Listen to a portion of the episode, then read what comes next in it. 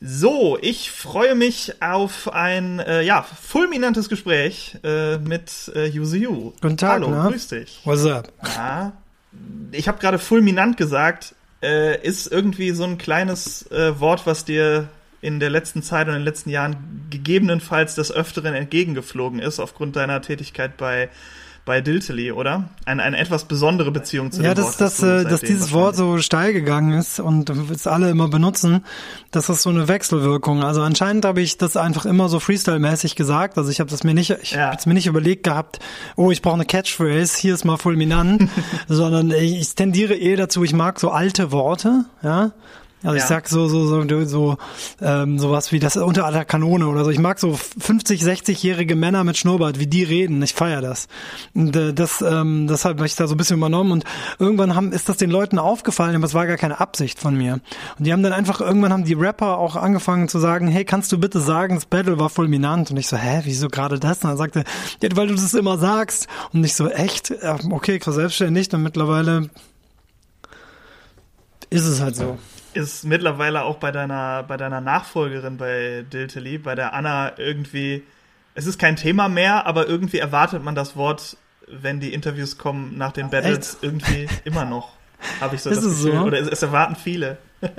Als du noch mal kurz äh, eingesprungen bist bei dem letzten Punk-Event, war das, glaube ich, von Diltily, war es irgendwie auch, also jeder, der dich gesehen hat, glaube ich, hat dich noch mal, hat noch mal gebeten zu sagen, sag's doch noch mal, mach noch mal das Qualitätsattribut äh, Use Use. Ähm, MC, MC Hammer das muss immer Can't Touch This sagen, wenn er irgendwo ist und ich Richtig. muss halt das sagen. ja. Das ist wirklich, das ist wirklich sehr interessant, dass sich das so verselbstständigt hat. Ähm, das ganze Interview-Game bei Diltily hast du vier Jahre gemacht, fünf Jahre gemacht. Wie, wie kann man das ungefähr so in dem Zeitraum war es, glaube ich, von 2013, 13, 14 nee, nee, bis, Diltily ja, gibt's vier, seit fünf Jahre danach. 2014, ja genau. Ja doch, seit 14 bis 18, ich glaube, das war so die, die große Zeit. Und dann ab 18 war ich so langsam raus und dann gab es so ein bisschen das Problem der Nachfolge.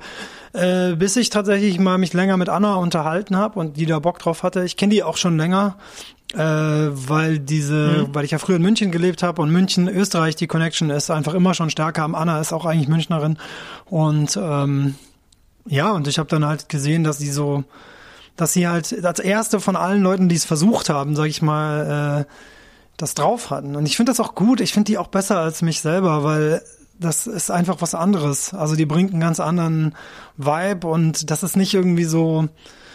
Ich war ja früher auch Battle Rapper, also eher Freestyle Battle Rapper, aber ich so, es ist, blieb so sehr in diesem Kosmos drin und Anna bringt noch was anderes mit rein. Die ist eher so jemand, der von außen drauf guckt. Das ist interessant.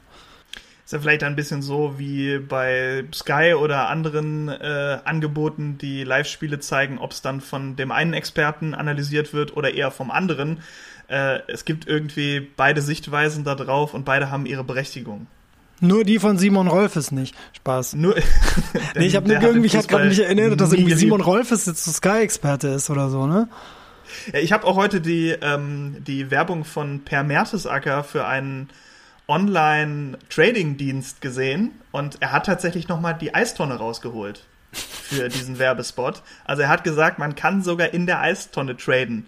Ob mich das jetzt in irgendeiner Art und Weise zum, zum Börsenspekulanten macht, das weiß ich nicht, aber äh, es, es war auf jeden Fall interessant. Also so Fußballer auf Abwägen, also nicht, dass Simon Rolfes jetzt auf Abwägen wäre, aber Fußball mit Fußballer nach ihrer Karriere ist irgendwie auch äh, Thema für sich, oder?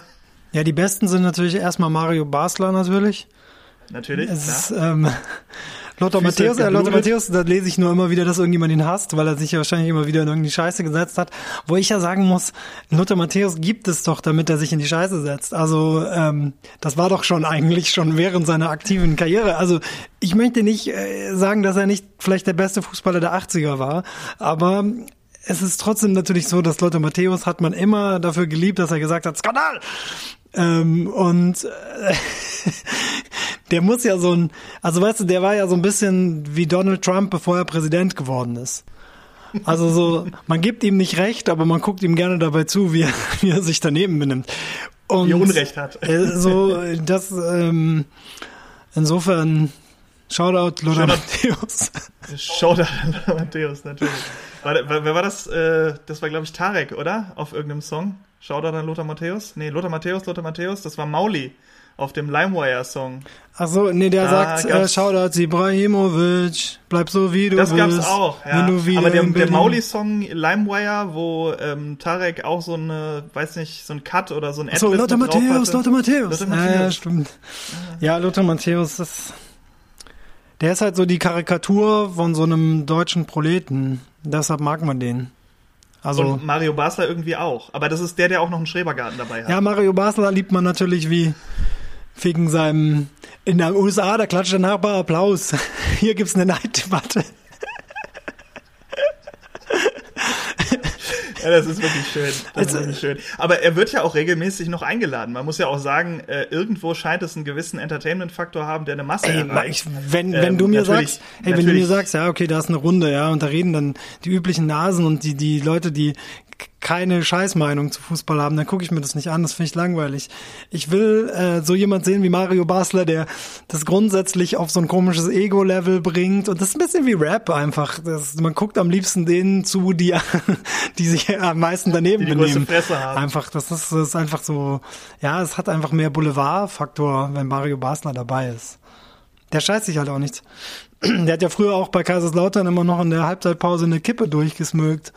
Das muss man ja heutzutage auch erstmal bringen. Heutzutage ist ja schon ein Skandal, wenn irgendwie äh, ein Fußballer, was weiß ich, wenn der einfach in seiner Freizeit eine rauchen würde. Mario Basler, also über Walter Frosch brauchen wir nicht reden, aber Mario Basler hat ja noch in den 90ern geraucht als einer der besten Spieler Deutschlands. Das ist halt auch 90er waren einfach toll, fußballtechnisch.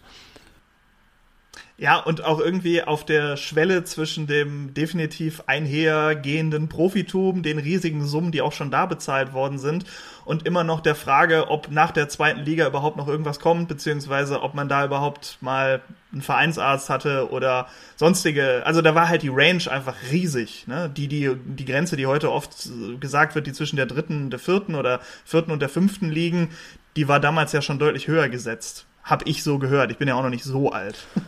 Also ich bin in Fußball drin seit äh, seit den 90ern. Also bei mir war der Start, ich bin in Japan aufgewachsen, da war Fußball nicht so. Also die J-League, ne, nur so, damit man die Größenordnung hat. Pierre, Li Pierre Littbarski, natürlich. Ja, die J-League äh, wurde gegründet, zu, da habe ich in Japan gewohnt. Also das heißt, die ist in meinen Lebzeiten gegründet worden. worden. Ja, nur so um die äh, Fußball in Japan mal auf die. Davor gab es so Vorläufer, die hatten keine landesweite Liga davor in Fußball. Und dann äh, kam, glaube ich, die Kawasaki Antlers oder irgendwie so. äh, hat dann, glaube ich, ähm, Kawasaki sehr, sehr häufig die Meisterschaft gewonnen. Das waren so die ersten Serienmeister. Aber das, das war wirklich 1991 oder 1990. Ich will jetzt nicht lügen. Also, das heißt, ich kam aus dem Land, äh, wo jetzt einmal Fußball nicht so die Rolle gespielt hat. Da war es eher Baseball. Und äh, dann bin ich nach Deutschland gekommen, da war- konnte mit Fußball erstmal gar nichts anfangen. Und dann äh, bin ich zu Fußball gekommen über einen Freund, der mich mitgenommen hat zum VfB. Äh, damals, ähm, das war 1994, 95, irgendwie sowas.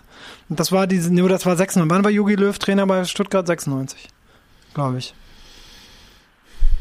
Ja, oder vielleicht sogar noch ein Stück davor. Ich bin mir nicht ganz sicher. Ich, ich, ich war beim allerersten Spiel von Jogi Löw als Cheftrainer.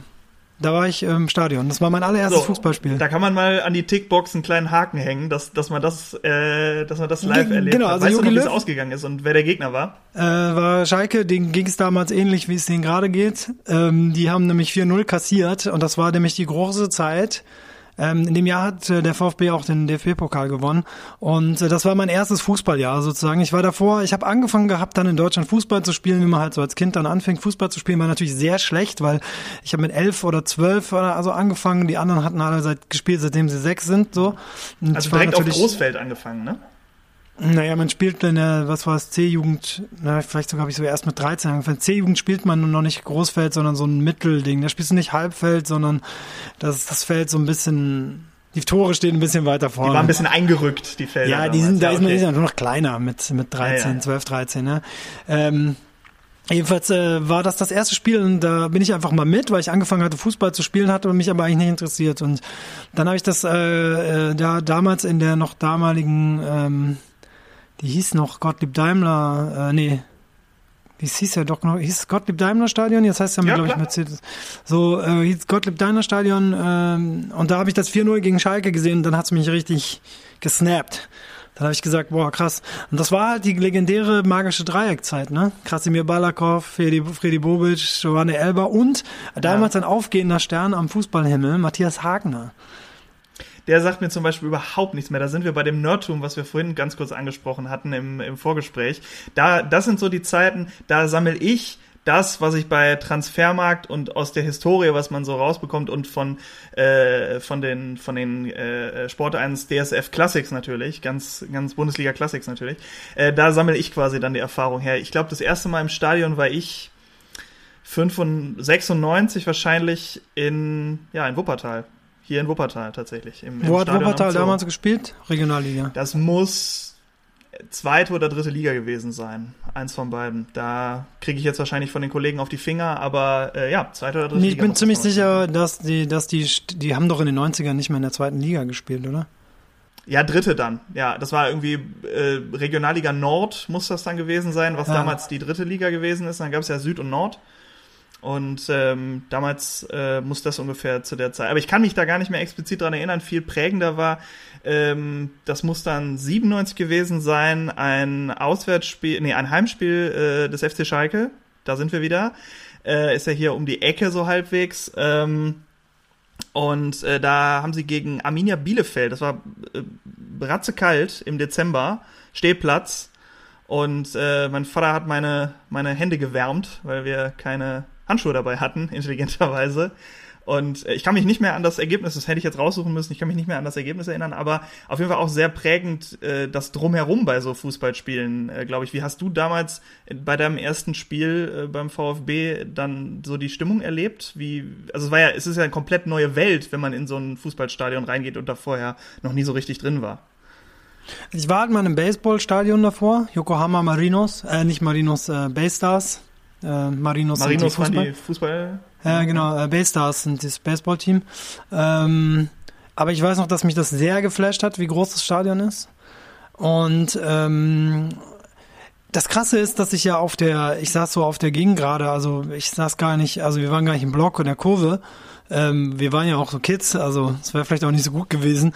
Und ähm, ich weiß noch, dass mich das damals äh, richtig, richtig krass geflasht hat. Da bin ich großer Fan geworden. Das muss vor allem 1995 oder 96 gewesen sein, weil danach war auch gleich die Europameisterschaft, wo Deutschland Europameister geworden ist.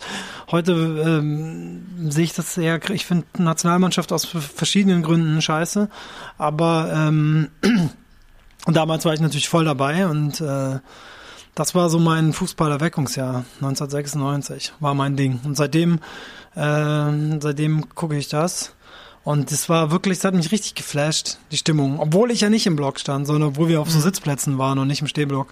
Und dann äh, ging es aber auch relativ schnell bald dann los, als ich dann älter geworden bin, schon so, glaube ich, mit, mit 15, 16, dass wir auch richtig in die Kurve gegangen sind. Also dann in die Cannstatter Kurve, ähm, richtig mit Trikot und Fahne und Schal und äh, allem halt, was man halt so mitmacht.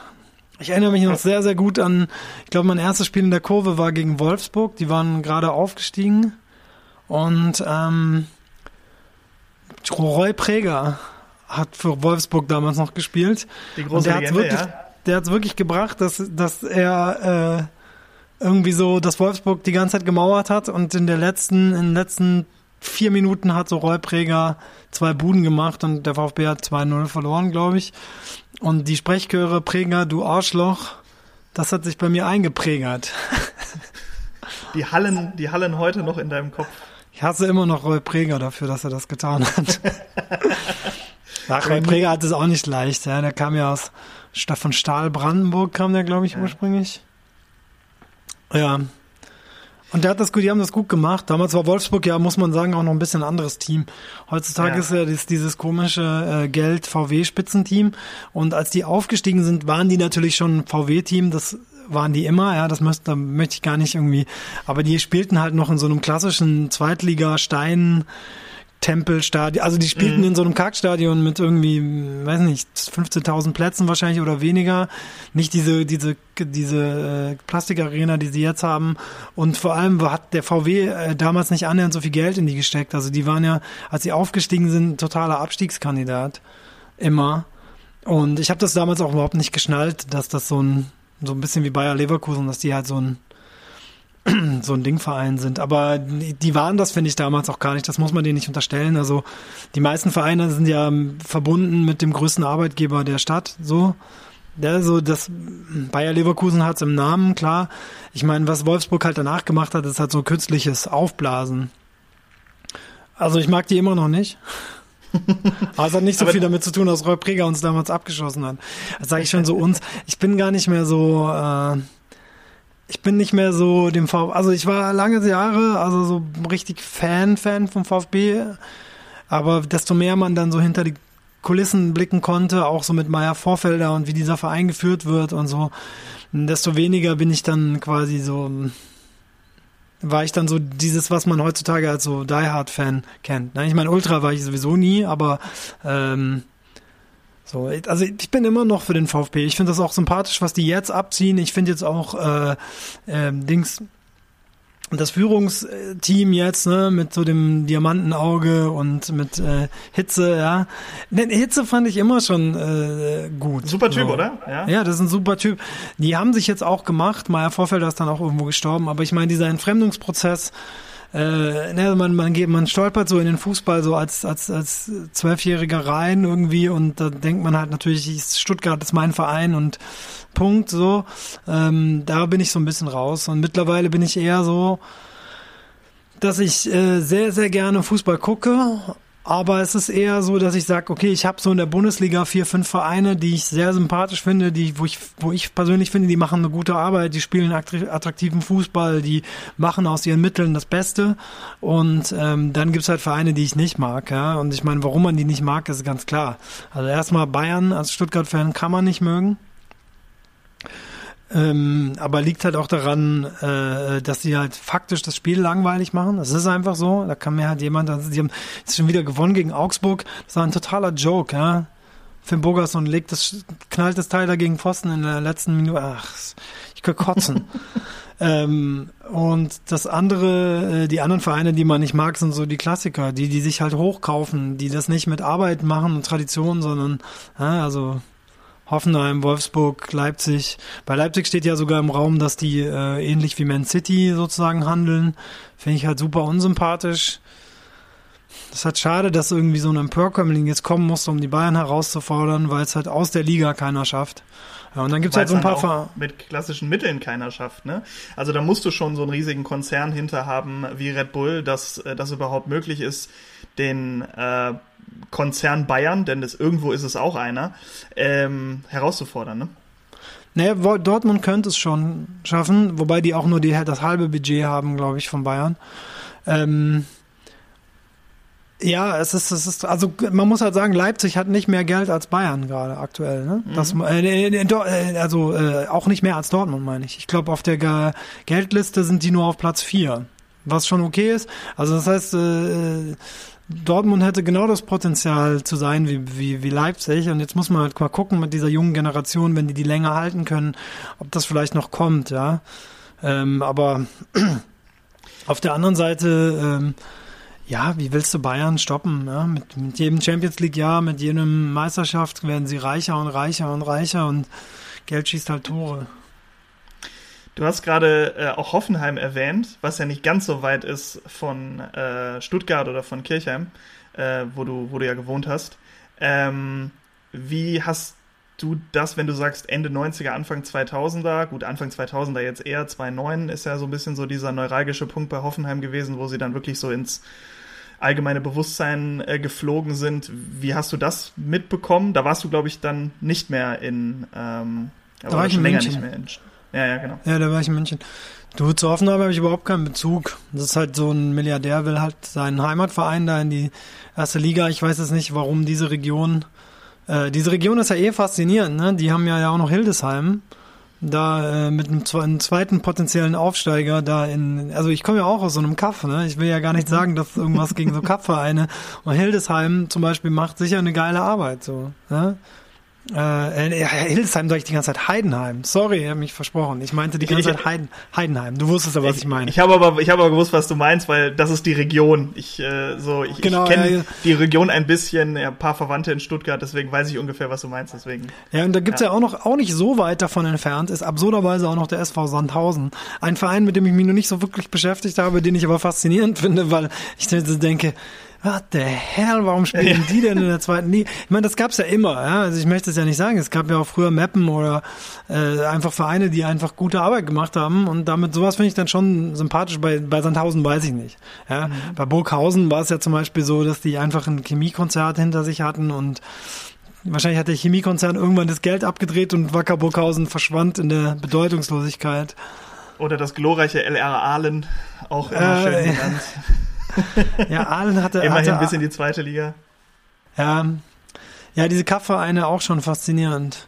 Aber natürlich gucke ich schon am liebsten Bundesliga, einfach weil der Fußball am besten ist. Ja, man sieht schon, finde Ja. ich, den, den Unterschied zwischen erster und zweiter Liga kannst du schon gut sehen. Und ich war bei vielen Spielen in der dritten Liga, weil ich ähm, den SV Babelsberg 03 sehr mag. Und ähm, Babelsberg ist ja auch abgestürzt, sag ich mal so. Die dritte Liga konnten sie nicht halten. Aber da merkt man halt schon den Unterschied. Ja. Also Babelsberg gegen Offenbach, wenn du das angeguckt hast, ist halt schon nicht das Niveau, was du gesehen hast, wenn du jetzt zu Hertha gegen Stuttgart gegangen bist. Ja. So. Wenn du ähm, vorhin erzählt hast, dass du auch des Öfteren mal bei Union warst, ähm, wenn du jetzt Babelsberg ansprichst, äh, da sind Themen wie Politik äh, natürlich extrem prägend und äh, deren äh, ja, politische Ausrichtung, sage ich jetzt mal, gerade von den Fans aus, ist relativ eindeutig gesetzt. Ähm, ich finde persönlich immer diesen Ausdruck, äh, man muss die beiden Sachen voneinander trennen, also Fußball und Politik immer ganz, ganz wichtig, äh, ganz, ganz schwierig, weil ähm, es geht ja um Gesellschaft und Fußball ist genauso ein Teil der Gesellschaft wie Politik das ist und äh, sämtliche andere, weiß ich nicht, Freizeiteinrichtungen und so weiter.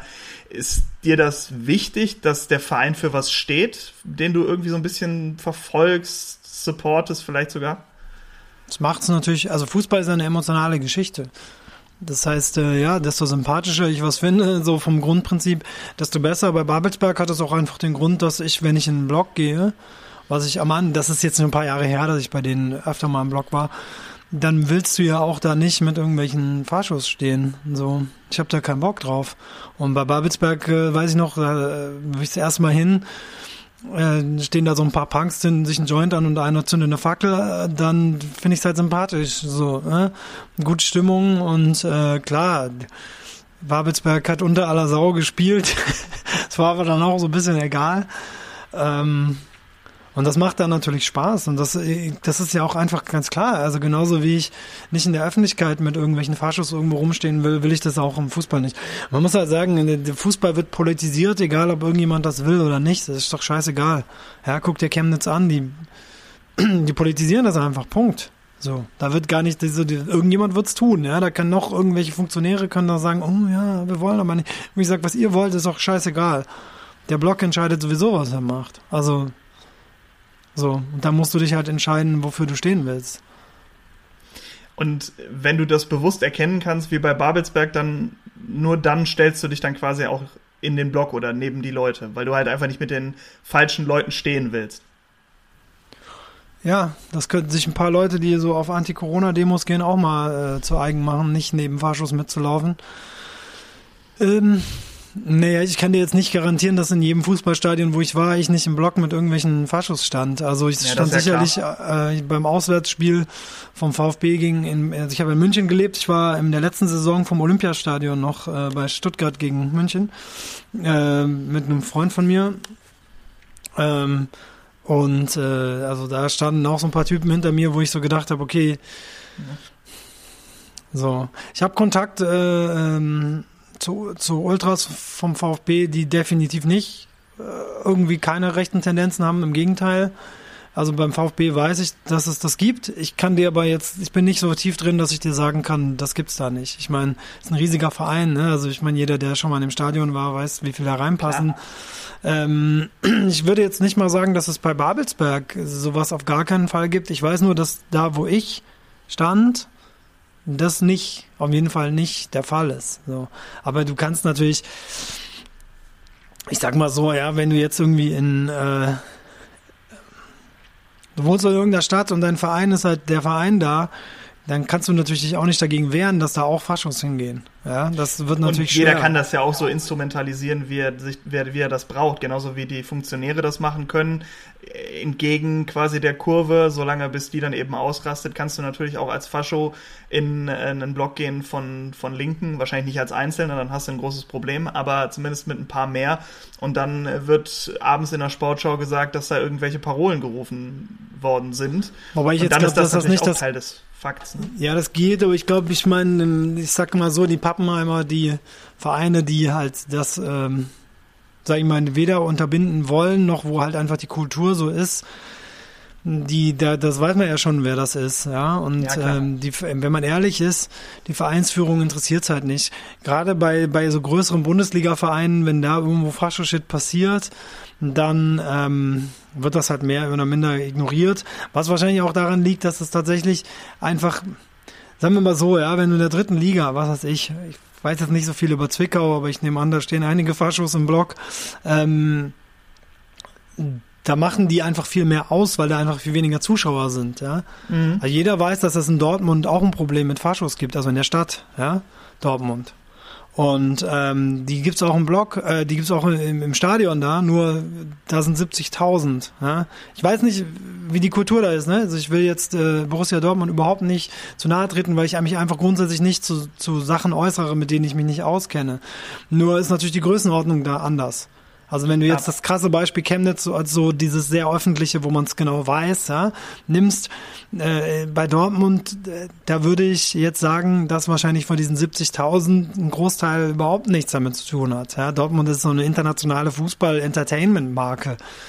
So, aber da wird es die natürlich auch geben. Die fallen halt weniger ins Gewicht. Da werden mir vielleicht jetzt irgendwelche Leute widersprechen.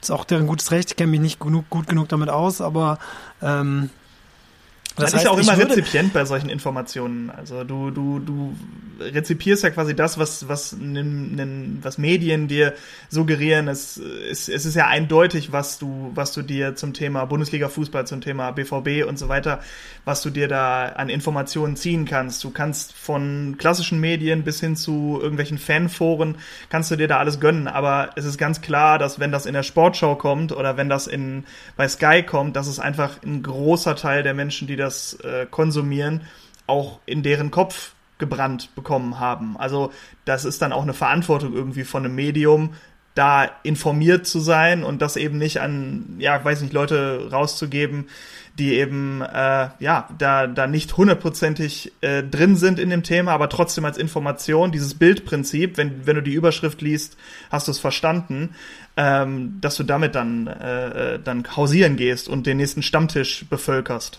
Ja, es ist auch völliger Quatsch. Deshalb bin ich da auch echt vorsichtig. Ich meine nur, du wirst halt, äh, ich glaube halt, dass die Vereine in der, der, der dritten Liga und der vierten Liga viel leichter okkupiert werden können von einer einzelnen radikalen Gruppe als jetzt eine internationale Marke wie äh, Borussia Dortmund, äh, weil Borussia Dortmund einfach 70.000 im Stadion hat und so viele so viele Faschos musst du erstmal auf einen Haufen kriegen. Ähm, das passiert ja nicht, so, sondern das, das, ne, so, das heißt, was ich damit sagen will, ist, ich würde mich sofort in die gelbe Wand stellen, um das mal zu erleben, ja. Also ich würde es auch nicht machen, weil ich so denke, dass die ist jetzt, das ist für die, also die gelbe Wand ist jetzt für die Ultras, die sollen das für sich haben, ne? aber ich würde auf jeden Fall in die Signal Iduna Arena gehen und äh, mir da ein Spiel angucken, gar keine Frage. Und ja, Atmosphäre, ne? Also darauf kommt es ja auch an. Da sind wir wieder bei dem Thema von vorhin.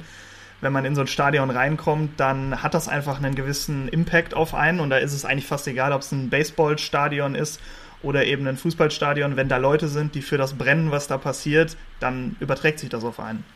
ist ja auch ein beeindruckendes Stadion. Ja, total. Auf, äh, kann ich auch als Schalke-affiner Mensch definitiv sagen. Das ist äh, kein großes Problem. Ich Also würde auch das, in die äh, Felddienstarena gehen. Gar kein Problem. Ja. Ist halt die Frage, ob die in der zweiten Liga dann voll ist nächstes Jahr. Hauptsache, das Oh. Dach ist zu, weißt du doch.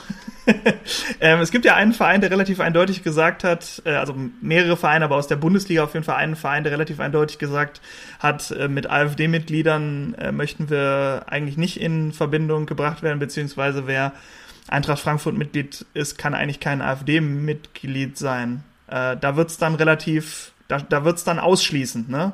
Also da wird's dann ja nicht klassifiziert, aber da merkt man schon, dass da, dass da eben ein bisschen mh, hm, Wertung hinter steckt, was vollkommen vernünftig und gut ist, dass es tut, aber das ist ja schon relativ einzigartig äh, in der Bundesliga. Ja, ich meine, das, ähm, das ist einzigartig, wobei ich mir jetzt vorstellen könnte, dass der SC Freiburg sich auf eine ähnliche Weise äußern würde. Ähm, durch Christian Streich am besten. Durch, einfach durch Christian Streich, der macht einfach ohne abzusprechen. Hat es ja. nicht. Das müssen wir unterbinden. Ähm, ich verstehe das aus Eintracht Frankfurt Sicht komplett, das zu tun. Weil es einfach eine, eine, logische Konsequenz. Du kannst nicht völkische Tendenzen haben in einem internationalen Ding. Wie, ich guck dir den Kader von Frankfurt an. Also, wenn du da irgendwie völkisch kommen willst, dann hast du halt ein Problem. Also so, ich überlege gerade, welch, welcher Spieler äh, von, von Eintracht Frankfurt überhaupt so unter diese völkische deutsche Deutschtümelei-Kategorie fallen würde. Wahrscheinlich Hinteregger. Wahrscheinlich noch am ehesten. Ähm, Trapp hatte auch schon seine äh, Auslandsstation. Ähm. Nee, nee, ich meine nicht von, also ich meine einfach so, wer hat Migrationshintergrund und äh, mhm. äh, also die meisten Spieler haben ja Migration, sind ja Deutsche mit Migrationshintergrund auch, ja. aber viele natürlich auch einfach internationale Spieler. Ja, also wie willst du Danny da Costa erklären, dass äh, dass du das gut heißt, wenn solches Gedankengut bei dir vertreten wird. Ja? Und die Argumentation finde ich auch immer am, am logischsten oder am nachvollziehbarsten, weil ich glaube, jeder Verein in der Bundesliga, es mag vielleicht ein, zwei Ausnahmen geben, die in den letzten 30 Jahren gespielt haben, hatten einen relativ prägenden Spieler, der, um es jetzt mal sehr plakativ zu machen, eine dunklere Hautfarbe hatte als der Mainstream. So, also wie kann ich denn äh, sagen, ähm, als Fan dieses Vereins, dass ich äh, diesen völkischen Tendenzen oder rassistischen Tendenzen nahestehe, wenn ich vor zehn Jahren noch, wie sie alle hießen, Viktor Agali, Emile Mpenza, äh, JJ Okocha angefeuert habe. Ich sagen, das Jahrhundert-Tor gegen Kahn.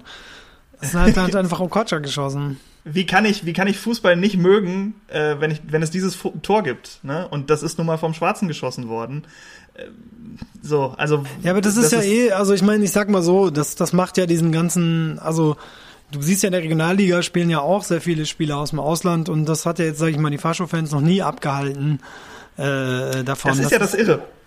Ja, es ist insofern nicht irre, dass, ähm, sag ich mal, das Weltbild, also wenn man sich mit rechten Weltbildern heutzutage auseinandersetzt, wir es ja nicht mehr mit diesem rechten Weltbild, sag ich mal, der Nationalsozialisten zu tun haben in der Gesellschaft, wo gesagt wird, ähm, also diesen klassischen Rassismus aus, also diesen 300-jährigen Rassismus, diesen äh, ne, Herren, Herrenrassen und äh, Untermenschen und so, so diese dieser, sondern es gibt ja sozusagen, ich weiß, das hat einen eigenen Namen. Das ist dieser komische Kultur, das ist so eine Art Kulturrassismus. Also da wird halt gesagt, ja, ja, nein, nein, äh, das ist, die sind ja alle okay. Also das ist, die sind nicht weniger wert, andere Menschen, sondern die sind gleich wie wert, aber die sollen trotzdem da bleiben, wo sie sind. Also so, das ist quasi so die neue. Mhm. Und da steckt ja ein anderer Rassismus dahinter. Das ist dann dieser Rassismus, dass man sagt, nein, nein, äh, äh die Menschen, die sind äh, die sind schon, äh, ich sag jetzt mal so, der, der, der, der edle ähm, ähm, Vietnamese, ja, der soll ja, das ist okay, der ist ein edler Mann und toll, ähm, aber der kann sich ja nicht anpassen. Also sozusagen, das ist nicht möglich, dass der in der deutschen Gesellschaft funktioniert, in Anführungsstrichen. Ne? Also ich ich spreche aus der Perspektive jetzt von diesen Leuten. Da wird ja anders argumentiert, ja. Da wird man halt sagen, ja, der ist das ja nicht anders gewöhnt und der kann das ja nicht, ja. Wo man sagt, äh, das ist ja natürlich einfach nachgewiesen äh, Quatsch. Also, ne, so ich meine, du hast den, den absurden Fall jetzt heutzutage, dass äh, jetzt AfD-Wähler äh, geimpft werden mit einem Impfstoff, der von einem äh, Menschen entwickelt wurde, der aus der Türkei eingewandert ist als Kind und heute sozusagen diesen Leuten in einer deutschen Firma das Leben rettet. Mhm. Ähm, und das ist, äh, das ist halt quasi dieser neue, dieser, äh, quasi das rechtsradikale Denken hat sich verändert. Also die Rechte hat schon lange erkannt, dass, sag ich mal, ein Rekurs auf, äh, auf den Nationalsozialismus verfängt nicht, dass damit kriegst du keine Mehrheiten. Du kriegst nicht nur keine Mehrheiten, damit kriegst du gar nichts. Also so du, du Björn Höcke wird dir wahrscheinlich bescheinigen, dass er die NSDAP ganz schlimm findet. Es wird ja sogar umgedreht. Klar. Also sie machen ja jetzt das Umdrehen. Ne? Also Jana aus Kassel ist ja jetzt Sophie Scholl in ihren in ihren Natürlich. eigenen äh, in ihrer eigenen in ihrem eigenen Kopf. Ja? Aber selbst dafür hat sie relativ schnell direktes Feedback. Das was sich Bühnenkünstler immer wünschen, hat sie direktes Feedback bekommen von der von der von der Masse beziehungsweise von dem einen Ordner auf jeden Fall. Ähm, und das war ja dann auch schon. Also da, die Fassade war relativ dünn. Ne? Also sie hätte sich auch weiterhin dahinstellen können und sagen können, yo, ich stehe jetzt hier für die ganze Geschichte ein, aber so krass überzeugt war sie dann doch nicht. Nee, sie hat ja so dann so komisches, so ein komisches Mäusegeräusch gemacht. Ja. Und das Mikrofon so weggeschmissen. Mic drop. Da hast du schon gemerkt, ne? Also so, also klar steht sie da und klar macht sie das, aber irgendwie so richtig so richtig Sophie Scholl ist sie dann doch nicht. Ja, genau, so richtig in ihr war das doch nicht. Da schmeißt sie nicht irgendwelche Flugblätter in die Uni. Das, äh, das haut, dann, haut dann doch nicht hin. Äh, Juse, wir äh, sind ein bisschen abgedriftet, ist aber gar nicht so schlimm. Äh, ich finde das ganz gut. Ich meine, wir sind hier nicht bei, bei der wundersamen Rap-Woche, wir müssen nicht die ganze Zeit über Politik reden, aber es ist trotzdem sehr schön. Ich finde das einen wichtigen Aspekt vom. Ja, wir können gerne über Fußball reden. Ja, können wir auch. Wir können auch gerne über Rap reden. Da würde ich nämlich ganz gerne auch nochmal kurz mit dir drüber quatschen, weil äh, ich dein letztes Album sehr gerne gehört habe und äh, das sehr klasse fand und ähm, das sehr schön fand, dass man da drauf ich habe mir das hier mal so ein bisschen notiert, ähm, dass man so ein bisschen erkennt, dass du so einzelne Tagebuchseiten von früher rausgerissen hast. Und darüber gab es dann äh, einen Track quasi. Sorry, jetzt hing gerade die Internetverbindung, ja. sag's nochmal. Okay, ähm, ich habe gesagt, ähm, es hat sich für mich bei dem Album äh, Millennium heißt das übrigens, kann man auch noch mal sagen, ähm, ein bisschen so angehört, als ob du so alte bei, bei manchen Tracks, als ob du so alte Tagebuchseiten von früher noch mal aufgesammelt hättest und äh, da so kleines nicht Skits, das wäre zu kurz, aber so so Tracks einzeln draus gemacht hast. Habe ich das richtig für mich äh, rezipiert? Ja, es ist natürlich autobiografisch. Also ich führe kein Tagebuch, deshalb das ist nicht, nicht so wirklich Tagebuch, aber ja, ja, die Idee war ja dahinter, das Millennium sozusagen, mein Millennium abzubilden. Und es gibt halt so ein paar verschiedene Stationen. Also das, die erste Station ist, glaube ich, 2003, das der Song Millennium selber. Und es endet dann 2010. Ähm, Claras Verhältnis zum Beispiel ist so eine Beziehung, die da so 2010 anfing. Ähm, und natürlich mein Jahr in Japan war auch 2010. Ähm, also so 2009, 2010 hat sich das klares Verhältnis-Ding so angebahnt gehabt. War dann, wenn man ehrlich ist, erst so 2011 dann wirklich eine Beziehung. Aber, äh, aber die ganzen anderen Sachen, also Model in Tokyo und Sayonara äh, spielen 2010. Und dann gibt's noch einen Song, der auch in dieser Zeit spielt. Ich überlege gerade welchen. Äh, das ist dann ein Zeit irgendwo so Mitte der 2000er spielt. Also das sind, glaube ich, es gibt glaube ich vier Songs auf dem Album. Ja. Also wirklich genau. so einzelne kleine Aspekte rausgenommen und nochmal rezipiert. Wenn ich, keine Ahnung, den Tag so bestreite, arbeite, meine Freizeit mache und so weiter, klar, es kommen einem immer wieder regelmäßig Sachen von früher, so kleine schöne Blitze. Manchmal sind sie toll, manchmal sind sie nicht so toll. Äh, Erinnerungen, die man hat, die einem sofort äh, äh die, die, die, die, das Blut in den Adern gefrieren lassen. Du hast wahrscheinlich 2019 daran gearbeitet, schätze ich mal ähm, ja. oder die letzten ein, zwei Jahre davor auf jeden Fall. War das für dich so eine Zeit, wo du viel zurückgeguckt hast und was sich dann automatisch daraus ergeben hat, dass man das, dass man den, das Album so macht? Oder hast du dir konzeptioniert vorher überlegt, ich möchte diese Zeit zwischen 2000 und 2010 für mich nochmal rekapitulieren? Also es war schon ein Konzept. Also ich habe relativ schnell nach Shibuya Crossing äh, gemerkt, dass ich den Weg von Shibuya Crossing gerne weitergehen würde. Und während Shibuya Crossing ja mein Album, mein Coming-of-Age-Album war, also ich glaube, es gibt drei autobiografische, vier autobiografische Songs auch auf Shibuya Crossing.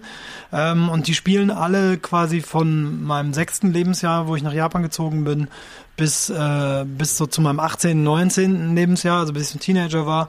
Und die Idee ist, also ich bin im Jahr 2018 geworden und die Idee war halt, meine 20er waren halt das Millennium, die 2000er, um das sozusagen zum Konzept zu machen, war die Idee und ich war relativ schnell, war mir klar, dass ich darüber reden will, dass ich über diese Geschichte als Model in Tokio, über diese Geschichte, wie ich da, ein Freund von mir hat halt mal das, diesen Satz gesagt, diesen, an diesem Tag war unsere Jugend vorbei, bei Sayonara diesen Satz hat halt ein Freund von mir wirklich gesagt. Er hat so gemeint, ja, das war so, das war so der letzte Sommer, wo wir Jugendliche waren. Ja, da waren wir alle schon Mitte mhm. 20, aber äh, oder Ende 20. Der Ernst des Lebens hat noch nicht angefangen. Der Ernst des Lebens.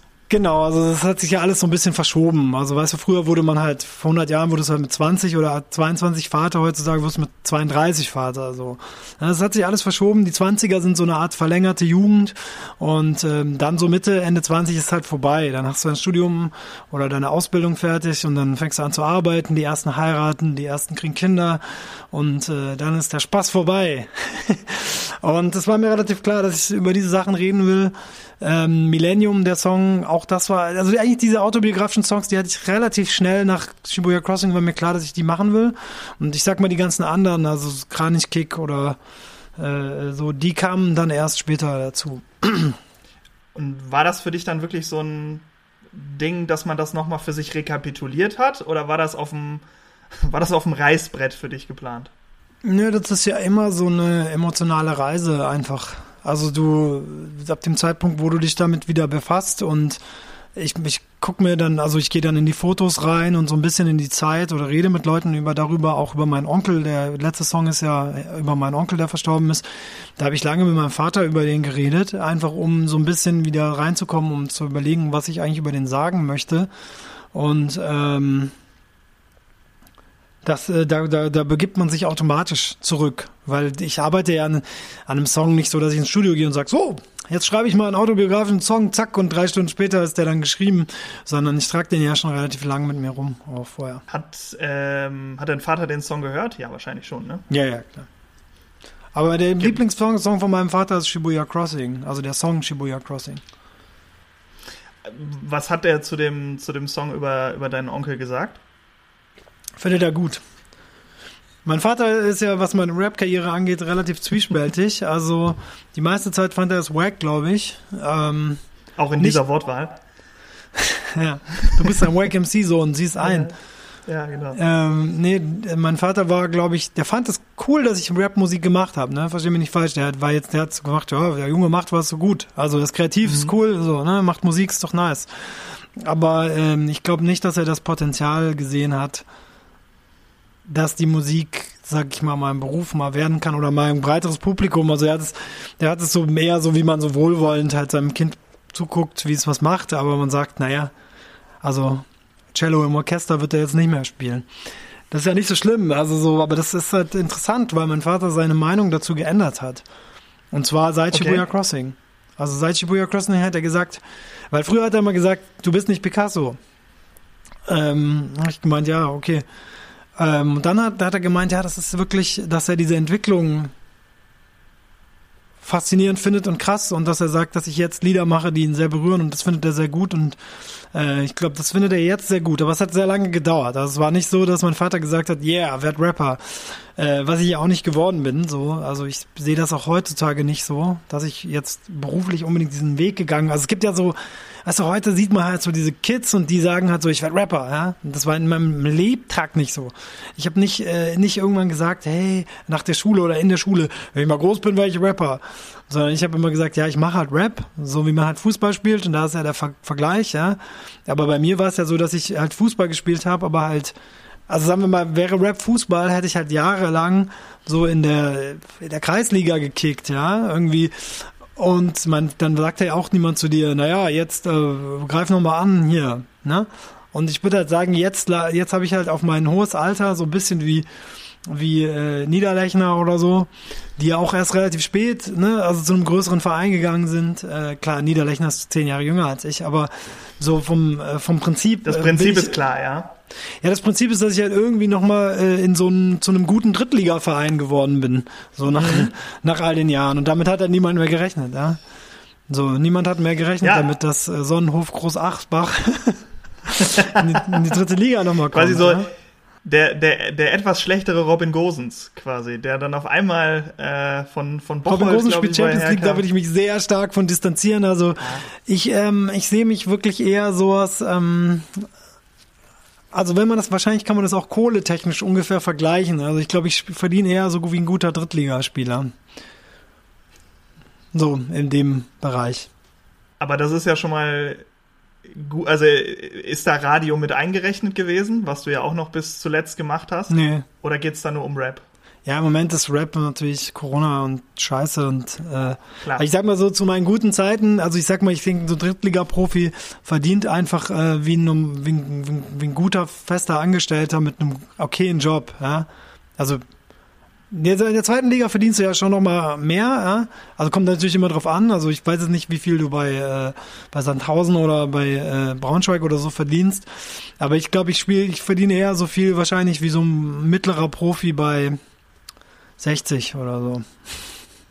Kaiserslautern. Man kann auch, man kann auch, man kann auch in der vierten Liga schon seine 5000 äh, netto mit nach Hause nehmen. Also das ist äh, alles möglich. Hängt ein bisschen vom, vom Verein ab. Das, ich, ich will nicht sagen, wie viel ich verdiene, aber ich sag mal so, ja. Also bei, bei Kaiserslautern könnte ich vielleicht kicken. In guten Jahren, ja. Also es, beim, beim Rap ist ja anders als beim Fußball.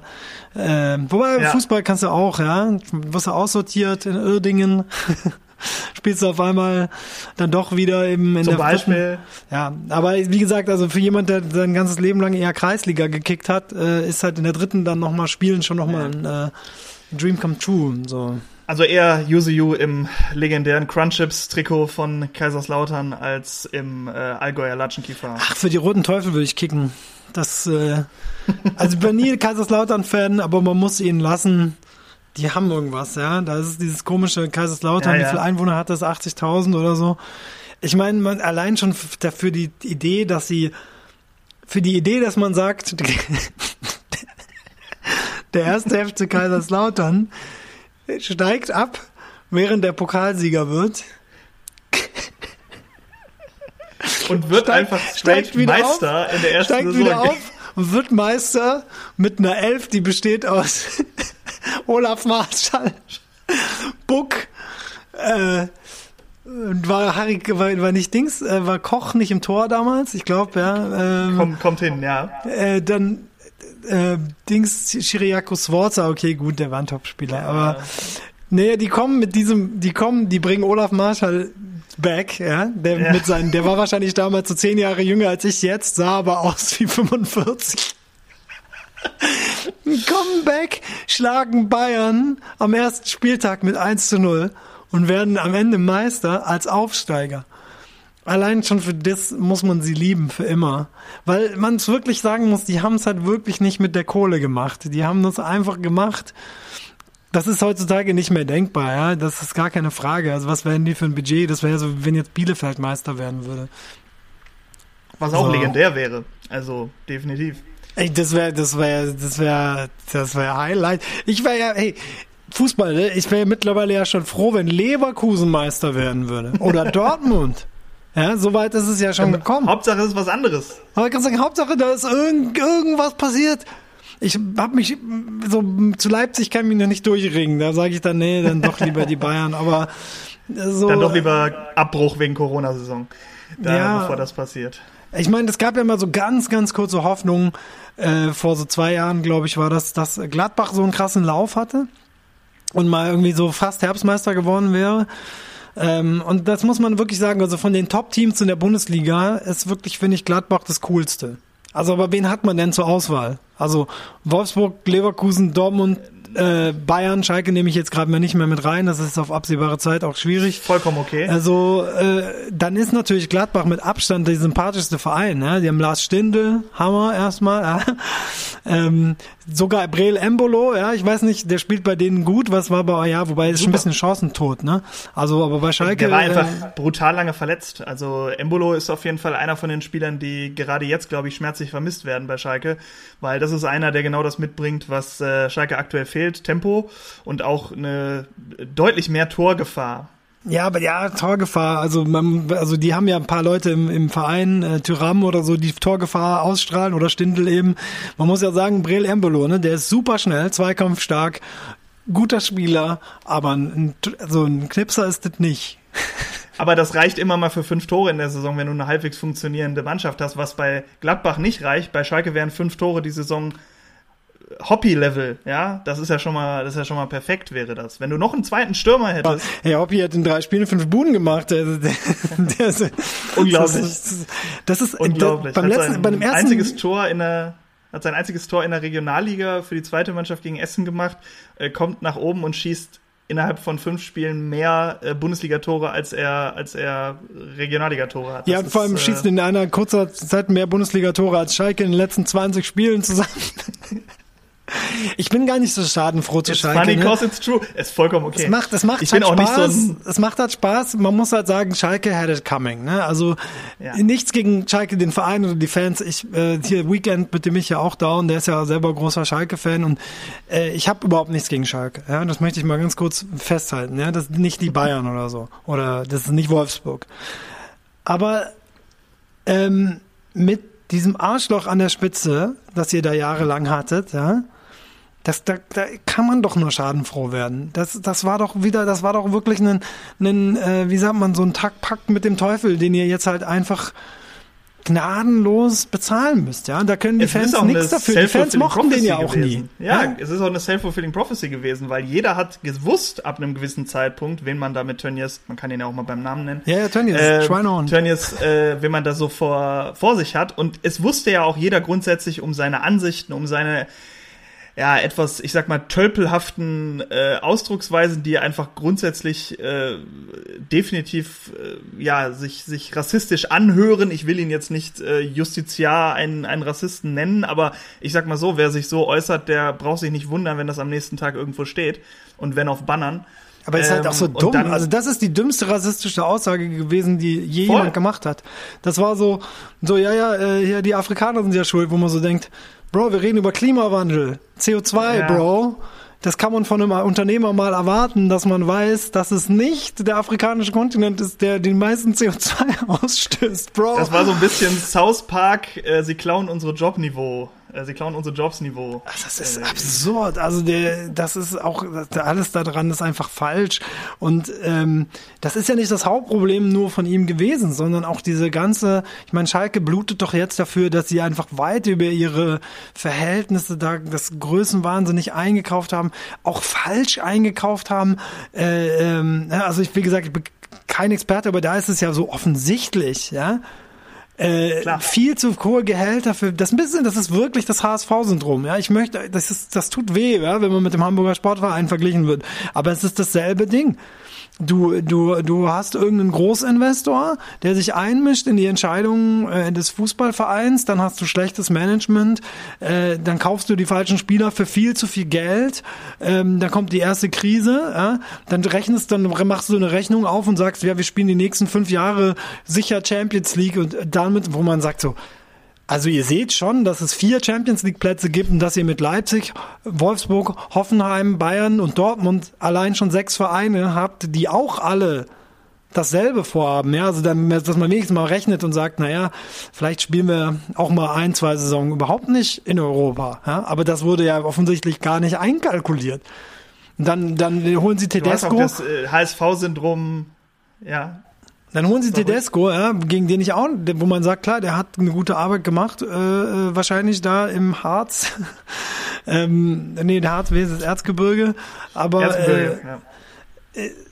der spielte keinen attraktiven Fußball. Also zu denken, dass Schalke, als sie Vizemeister geworden sind, dann größenwahnsinnig zu werden und sagen, wir werden jetzt jedes Jahr Vizemeister, wo ich sage, mit welchen Spielern und mit welcher Leistung? Mit Burgstaller, der seine besten Jahre beim ersten FC Nürnberg im Mittelfeld der zweiten Liga hatte? Ja, Burgstaller ist jetzt bei, Fre äh, bei St. Pauli. Freut mich komplett für den, ja. Da passt der auch hin. Aber Champions League, Burgstaller ist, ist, halt ein, der, ist, der ist ja wirklich ein Chancentod. Der ist ein Arbeiter, ja. Der ist so ein bisschen wie äh, Martin Harnik. Äh, äh, so. Heißt Ma ha Harnik mit Vornamen Martin? Nein. ja, Martin Hanig. Doch mal eine Harnik. Auch ein Typ, ja. VfB kennt sich aus mit solchen Spielern auch. Ja, auch ein Typ, wo man sagt, der ackert, Wühler. klar, also so Mentalitätsspieler, keine Frage, aber der ist einfach, also wie viel, wie viel Buden der nicht gemacht hat, der, der mehr Buden nicht gemacht hat, als er gemacht hat. Wesentlich. Also so, der, der brauchte ja fünf, fünf Großchancen, um eine mal rein zu, ne, so. Lässt sich immer leicht sagen, klar, Bundesliga ist schnell, aber so, so, und da, da da muss man ja dann sagen, dann holt man, und dann will man Kla- Klaas-Jan Huntelaar ersetzen mit so jemand oder weiß nicht, wer den ersetzen sollte. Äh, ich glaube, zu der Zeit war es eh die Frage, ähm, verlängert man nochmal mit einem älteren Spieler? Das Problem haben grundsätzlich viele Vereine. Das äh, kann man mal richtig und mal falsch machen.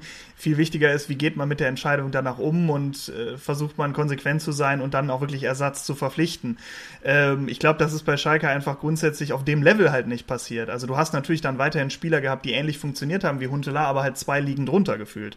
Ähm, also natürlich wurde danach äh, jetzt niemand als adäquater Ersatz verpflichtet und deswegen, unter anderem deswegen steht man da jetzt, wo man da steht. Ja, West McKenney ist weg. Der wahrscheinlich technisch beste Spieler von Schalke gewesen. Das ist natürlich. Ich verstehe es, dass sie es gemacht haben, ne? Die wollen halt die Insolvenz ab. Äh, ne? Ich meine, der spielt bei Juve. Das sagt ja auch alles darüber aus, wie gut der ist. Der wird ja auch wahrscheinlich jetzt verkauft. Also das ist ja auch logisch, weil man gemerkt hat, okay, das äh, ist nicht das Schalke-Level, was aktuell gehalten werden kann. Das ist vielleicht auch nicht das Juve-Level. Also ich sehe West McKenney ehrlich gesagt ja, dazwischen, dazwischen irgendwo. irgendwo. Ja, genau. Der könnte, äh, gut, wenn das, ich glaube, der hat wo der gut hinpassen würde, ganz böse gesagt, zu VfL Wolfsburg. Das ist doch so ein typischer Spieler, ja, wo man sagt, der hat eigentlich schon fast internationale so Klasse. für Wolfsburg. Ja, ja, nee, ich will ihm jetzt auch nichts Böses. Der hat sich auch sehr gefreut, als äh, Schalke gegen äh, Hoffenheim ja. gewonnen hat. Ähm, nur, es ist doch so, es gibt doch so wirklich so High-Potential-Spieler, wo man sagt, okay, es reicht nicht so ganz für jetzt irgendwie Menu oder äh, Bayern oder eben Juve, wo man sagt, ja, die, die könnten da spielen, aber die kriegen dann halt so die kriegen halt so Einsatzzeiten im Pokal oder so, ja? Oder in der Vorrunde so. gegen Panathinaikos Athen in der Champions League, ähm, wo man sagt, das kann nicht deren Ziel sein, als so talentierter Spieler äh, da zu sein. Und die solche Spieler, die die landen ja dann oft mal bei so komischen Emperkemling-Vereinen, die denen dann äh, so Optionen eröffnen. Also ich habe das Gefühl, Wolfsburg hat das lange so gemacht. Nur einmal, muss man sagen, hat Wolfsburg wirklich einen Kuh gelandet. Wie zur Hölle haben die Kevin De Bruyne bekommen damals? Das ist irre auf jeden Fall. Also er war noch jung in, wahrscheinlich. Einfach. Ja, ja, genau. In, und Laie von Chelsea ist halt, da kannst du halt mega äh, in, in, also kannst du mega Glück haben, ganz einfach. Also du kannst Jaden Sancho kaufen, aber du kannst halt auch Rabbi Mantondo kaufen. Äh, das, die beiden Versionen gibt es und irgendwo dazwischen äh, bewegen sich die meisten Spieler und dann gibt's halt einen, der mit den sechs Sternen anstatt den fünfen und das ist dann, äh, das sind dann Sancho und äh, De Bruyne. Ja, aber Sancho schwächelt ja auch. Wobei man sagen muss, der, der wird schon wieder kommen. Das ist ja eh das Interessante Dortmund, ne? Also, also die, die, die haben jetzt verloren gegen, gegen Leverkusen, muss man auch sagen, Leverkusen spielt ja auch so gut wie seit zehn Jahren nicht mehr. Das muss man ja auch mal festhalten. Ja? Äh, ich bin wirklich kein Fan von denen, aber der, der Bosch hat da schon, also ist schon krass. Also ich finde, die spielen richtig geil. Also dass sie da gegen Bayern, dass sie, die haben ja dann so ein paar Fehltritte jetzt irgendwie sich erlaubt gegen irgendwelche nicht so guten Mannschaften auch. Äh, was ein bisschen schade ist, weil ich wirklich gedacht habe, oh, das, das war immer wieder überraschend. Seit Klaus Toppmöller äh, kommt Leverkusen nicht mehr in Bayern Konkurrenz. Ja? Also man war ja eigentlich immer so Leverkusen, ja, wenn die die die packen mal Champions League, wenn es gut läuft, wenn es schlecht läuft, sind, wenn sie Achter, ja, und wenn es normal läuft, werden sie Sechster und spielen in der Europa League. Okay. Ähm, das ist äh, echt erstaunlich, was der da gemacht hat. Diaby, was für ein Spieler, ey. Also wie schnell ist der denn bitte? Oder? Bailey auch wieder voll in Form, war ja auch lange Zeit äh, irgendwie nicht. Das hat der Bosch irgendwie auch hingekriegt, dass der wieder Harvards geht. Dann sagen die so, oh ja, wir haben ja diesen 18-Jährigen hier. Das, äh, Florian Würz, nie gehört, ja, setzen wir mal gegen Bayern ein. Oh, macht ein Lobvortor gegen Manuel Neuer. Oh. Why not? Danke. Ja, und danke, ja, dann danke. auch auch die Bude da jetzt wieder, also Wirtz, das, das war ja wirklich so, dass man so gesagt hat, Florian Wirtz nie gehört, wer soll von Leverkusen kommen? Also alle gucken äh, gucken hier irgendwie auf Dortmund mit ihren Youngstars, ja, dann bringen die so einen Typen und muss sagen, das ist ja der der der spielt ja eine Saison, die weit über den von diesem von Bellingham oder äh, würde ich jetzt sagen, ja, der ist das der ist, der ist jünger als die alle und äh, spielt eben auf dem Level wo man auch sagt, wo kommt der auf einmal her? Was hat der in der Jugend gemacht? Erwartungsding, ne? Also wenn du einen Bellingham holst für eine Ablöse von, ich glaube, 10 Millionen oder ein bisschen mehr und du äh, hast den dann da auf dem Feld und der bringt Leistung, dann sagst du, ja gut, der ist halt 17, hat 10 Millionen Euro gekostet, der muss halt auch ein bisschen was bieten. Und dann hast du einen Florian Wirz, der kommt aus der Jugend, ist eigentlich noch gar nicht im Alter dafür, äh, Bundesliga zu spielen, könnte locker noch in der A-Jugend spielen Und macht das gleiche wie sein Vorgänger, der ja auch nicht alt war mit Harvards. Das muss man ja auch. Äh, Was machen die da in Leverkusen? Die scheinen eine ganz gute Arbeit zu machen, auf jeden Fall. Wir haben ja vorhin auch über Ligen gesprochen beim Fußball. Ligen beim Rap ist immer schwierig, ist ja auch total subjektiv und so weiter. Aber was es auf jeden Fall gibt, sind ja Bubbles. Also Personen, mit denen man einfach ein bisschen mehr zu tun hat. Leute, wo die Musik sich ähnelt, ähm, mit denen man gerne zusammenarbeitet. Über Weekend haben wir vorhin schon gesprochen. Dann gab es von dir in der letzten Zeit auch Tracks mit ähm, ja, Panikpanzer zum Beispiel oder mit äh, Mauli. Äh, das sind ja auch alles Künstler, die so ein bisschen Dance im erweiterten... Wait, Waving the Guns. Milli, Milli Dance von Waving, Waving the, the Guns. Guns. Genau, das sind ja alles Leute, die so ein bisschen in dieser... Oder würdest du sagen, dass das alles Leute sind, die in deiner Bubble, ist immer so ein böses Wort, aber ich benutze es jetzt einfach mal, die in deiner Bubble verkehren? Also ob Mauli in meiner Bubble verkehrt, weiß ich nicht so genau. Ich kann mir vorstellen, Maulis Publikum, also wenn man Bubbles nimmt als sowas, so ein Publikum haben, ja, also so, das ist eine gewisse Gemeinsamkeit äh, zwischen allen gibt. Also du kannst diese Bubbles, ich habe das auch in meiner Sendung mal durch äh, exerziert, ja, diese Bubbles sind relativ eng und geschlossen. Ähm, es gibt im Deutschrap, ich habe mal versucht zu zählen, aber ich würde sagen, es gibt irgendwo zwischen 10 und 12 Bubbles im Deutschrap ähm, in denen du immer wieder die gleichen 20 Hanseln sozusagen triffst. Also wenn du, wenn du dir anguckst, äh, wenn du auf Spotify äh, oder in jedem anderen Streamingdienst auch hörten auch, ja, also was hören die Leute, die das haben, drehst du dich immer im Kreis, wenn du auf die Leute klickst, also wenn du auf äh, auf UZU klickst, hörte auch, hören, äh, wird auch, also Leute, die das hören, hören auch, dann wirst du immer für Tony, Gold Roger, äh, äh, Audio 88 Yesin, zugezogen maskulin, Tua, äh, so, das, äh, ich nenne das jetzt mal so die Alternative Rap Bubble, ja. Und dann gibt's aber auch so Bubbles, es gibt zum Beispiel eine Boom Bap Rap Bubble, ja, also so eine, die wirklich, also wo man wirklich sagt, okay, das ist so auf 90er, ja, da, da, da gibt's das ist eine eigene Bubble. Also da gibt's dann so Leute wie Classic der Dicke oder Retro Gott und Hulk Hoden, ähm, eloquent auf eine gewisse Weise, wobei der sich jetzt auch noch weiter äh, anders entwickelt. Ähm, oder äh, hier. Ähm, Diese klassische Battle Rap Bubble, die es dann gibt mit so Morlock Dilemma, Shaka One, äh, ja. wie sie alle ja, heißen. Das, das tatsächlich über, das ist tatsächlich die Bubble, die sich dann auch noch am meisten, so, da gibt's dann schon Überschneidungen. Also diese, diese Blasen, mhm. die gehen schon so auch ineinander über. Aber ähm, tatsächlich ist es auch. Also ich sag jetzt mal so, dass, wenn du, du wirst jetzt selten zum Beispiel bei mir, wenn du das reinguckst, äh, wirst du nicht Morlock Dilemma sehen unter denen hörte auch. Ja? Äh, das liegt, äh, glaube ich, daran, dass die schon nochmal ihre eigene Bubble haben. Wobei ich zum Beispiel Morlock Dilemma sehr gerne höre, aber ich glaube, ich passe auch nicht so gut in diese Bubble, weil ich sehr breit höre. Aber es gibt ja auch so neue Bubbles, ja. Also es gibt so, ich würde mal sagen, es gibt so eine BHZ-Bubble, ja. Diese Leute, die hören, mhm. äh, die hören BHZ, äh, Lugatti und Nein aus Köln, die hören äh, äh, ähm, aus Hamburg hier ähm, Kwame, die hören, äh, ne, so, das ist so eine eigene, da gibt's auch so eine eigene Bubble, dann gibt's eine Bubble. Und da mhm. würde ich sagen, ist Mauli vielleicht in einer anderen Bubble als ich, ich weiß aber nicht in welcher. Also müsste man mal gucken. Vielleicht hat Mauli auch einfach seine eigene äh, Dings. Vielleicht ist er die Schnittmenge von vielen. Vielleicht kommt er, geht er genau in die Schnittmenge von, von einigen. Ich meine, er produziert ja auch. President ist so in der Schnittmenge von dieser äh, Morlock Dilemma, MC Bomber, Shaka One, Tiop Bubble und der Bubble, in der ich bin, denke ich. Von den Hörern mhm. äh, gibt es da diese Überschneidung. Das Ganze kannst du alles wissen, weil du natürlich Rap äh, ähnlich intensiv verfolgst, wie man aus deinen Ausführungen beim Fußball äh, jetzt gerade schon herausgehört hat, weil da hat man schon gemerkt, dass da auf jeden Fall in beiden Fällen sehr viel ähm, Inbrunst, sage ich jetzt mal, drin steckt.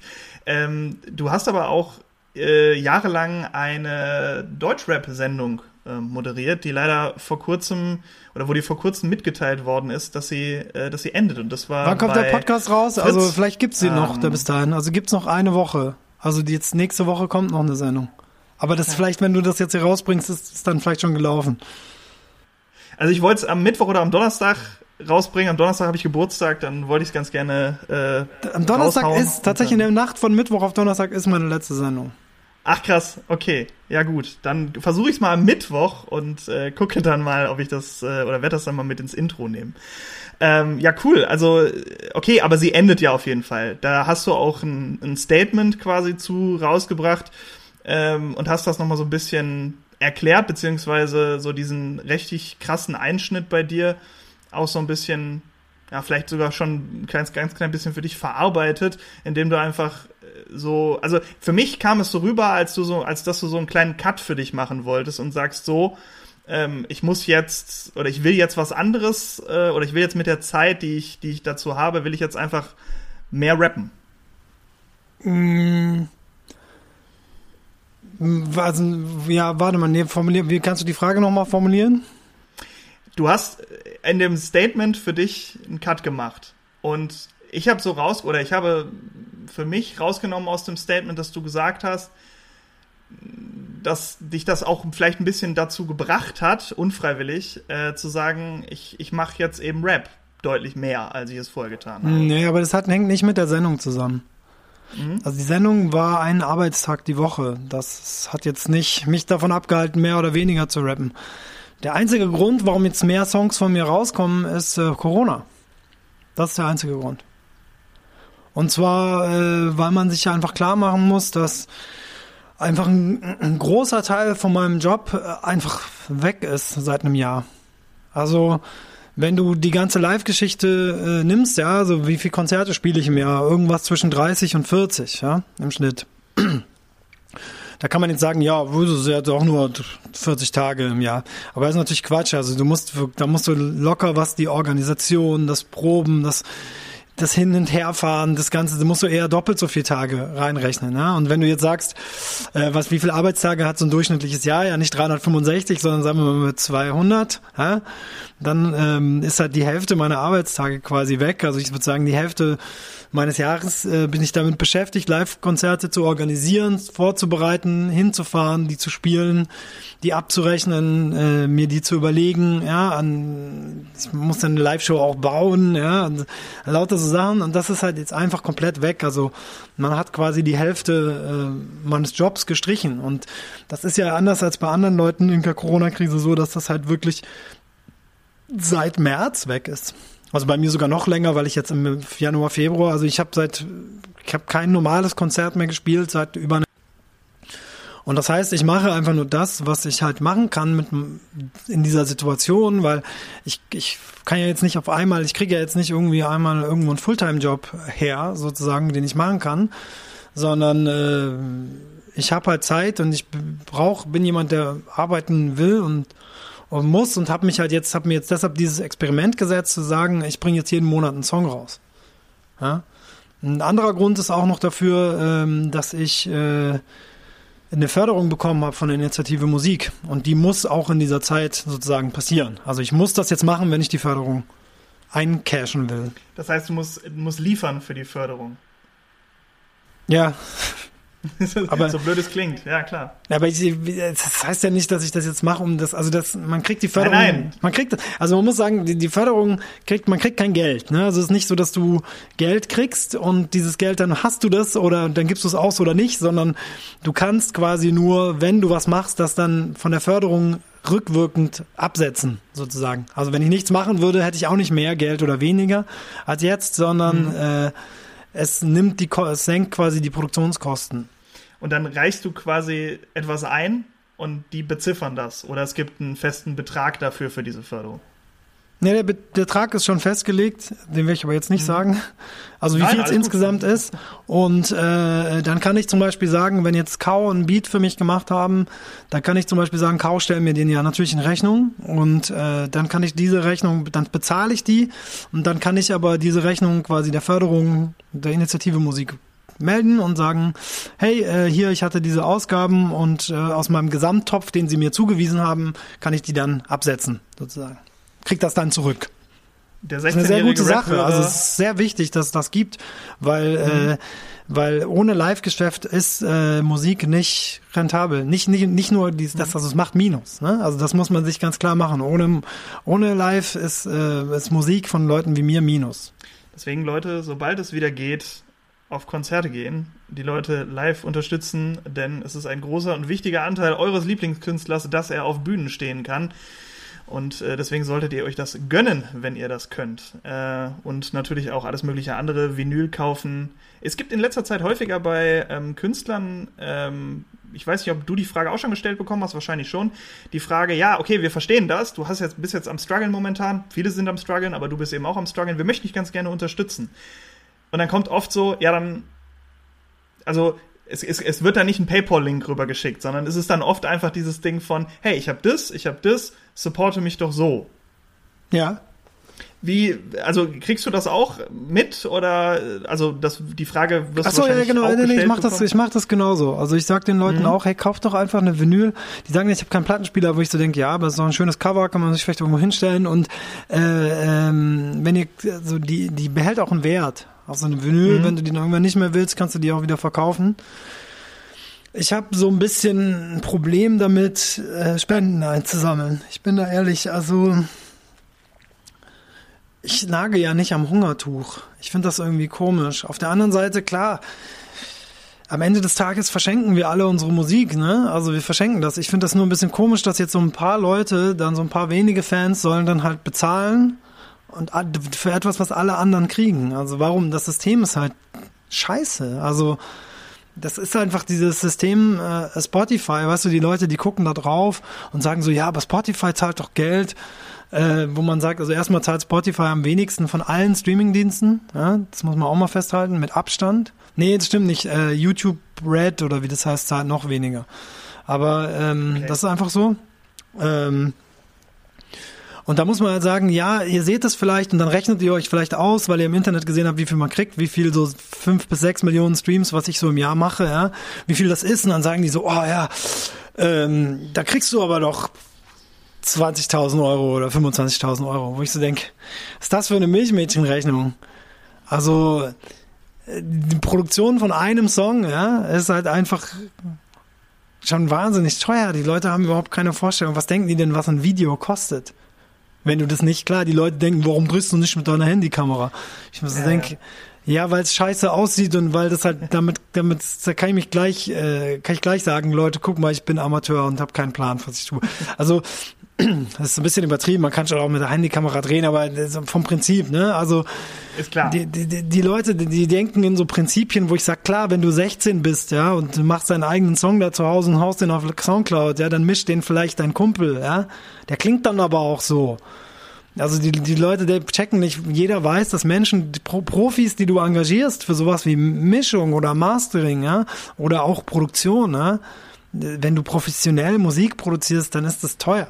Ich sag mal, ein Song kostet nicht das unter 1000. Das ist ja auch deren Job. Die müssen ja auch Geld damit äh, verdienen, dass sie ihre Arbeit machen und dementsprechend kostet die Arbeit natürlich auch Geld. Das ja, das sind ja auch Experten. Klar. Ne?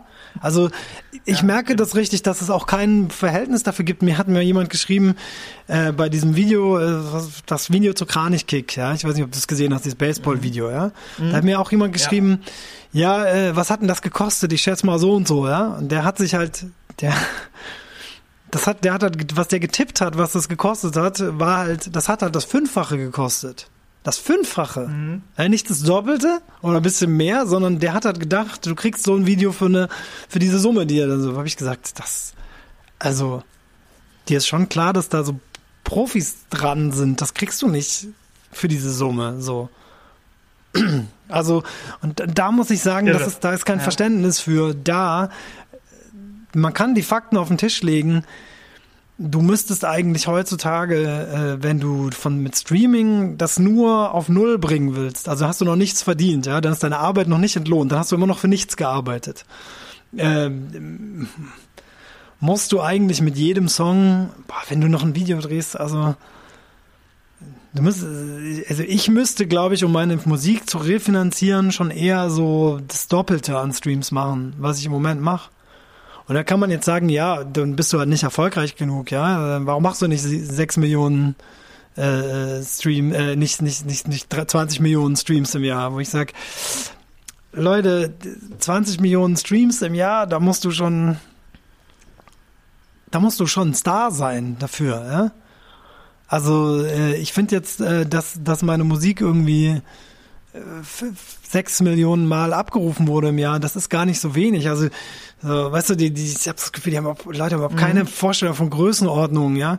Ich denke mir immer so, nee, mal, haben sie auch nicht. Genau, mach mal, ja. mach mal von dir zu Hause ein Video und schaff mal, dass das mehr als 100 Leute gucken. So. Und wenn du sagst, wenn ich jetzt sage, ja, guck mal, ich habe ich hab Songs, die machen halt 200.000 Plays, ja? 200.000 Mal wurden die angehört.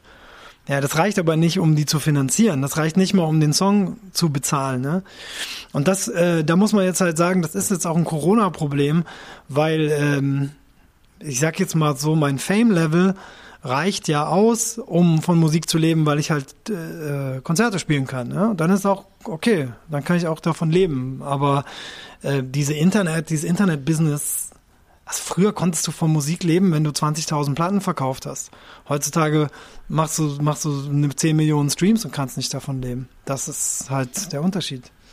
Und ich glaube, die Entwicklung ist da einfach auch das Problem. Also, dass du, dass 20.000 Platten viel sind, die man verkauft, ist klar. Dass 20.000 Views, die man hat, nicht viel sind für jemanden, der nicht das, den Überblick hat über so ein Business, ist dann irgendwie auch klar eigentlich. Ne? Also ist für den nicht klar und für den allgemeinen Rezipienten schon, weil Klicks sind eben oder Views sind eben keine äh, Käufe.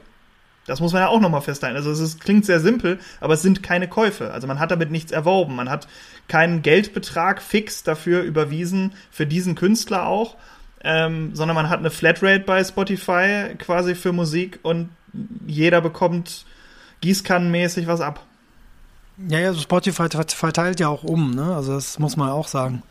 Also mit jeder Playlist, die die anlegen, entscheiden die ja, wo dein Geld, was du da in deinem äh, Premium-Account drin hast, wo das hingeht, ja. Das geht ja nicht. Mhm. Künstler, ich sag's mal, alle Künstler, die ich heute in dieser Sendung aufgezählt habe, sind ja nicht in Playlisten.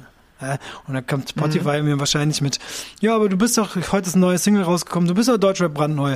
Ja, ich, das ist Quatsch, also weil ich bin da drin, aber halt auf Platz 50, ja, das, da mhm. kommt, kommen die meisten, die den Playlist hören, nicht hin. Und ähm, man muss halt auch dazu sagen, ich, die, die können mir erzählen, was sie wollen. Ich sehe an meiner Statistik, ich kann ja sehen, woher meine Plays kommen. Ja, und aus Playlisten kommen die nicht. Da kommen drei Prozent, zwei Prozent oder so. Mhm. Also nichts. Also, also das heißt, ähm, ja, ist jetzt sehr business, äh, businesslastig jetzt noch. Nee, ist aber total gut und auch verständlich, weil man, das heißt ja im Umkehrschluss, dass man sich aussucht, Use You zu hören. Also es ist eine Entscheidung, eine fixe. Es ist, bei der Playlist ist es nicht der Fall. Da kann es auch mal durchrutschen. Genau, also meine Hörer, die ich habe, die sind, die, die hören mich, weil sie exakt mich hören wollen. Dies wird ihnen nirgends angeworben, mhm. angepreist, aufgedrängt, übergestülpt, sondern mhm. das, das musst du schon selber wollen. Und das macht es natürlich äh, schwerer, als wenn du halt so Fahrstuhlmusik machst, die dann halt von irgendeinem, äh, in irgendeiner Standard-Playliste landet, dann kriegst du natürlich. Ich glaube einfach, dass, äh, dass wir uns sehr daran gewöhnt haben, dass halt im Internet Sachen so Millionen machen, äh, so Millionen Klicks machen und auch auf YouTube und so.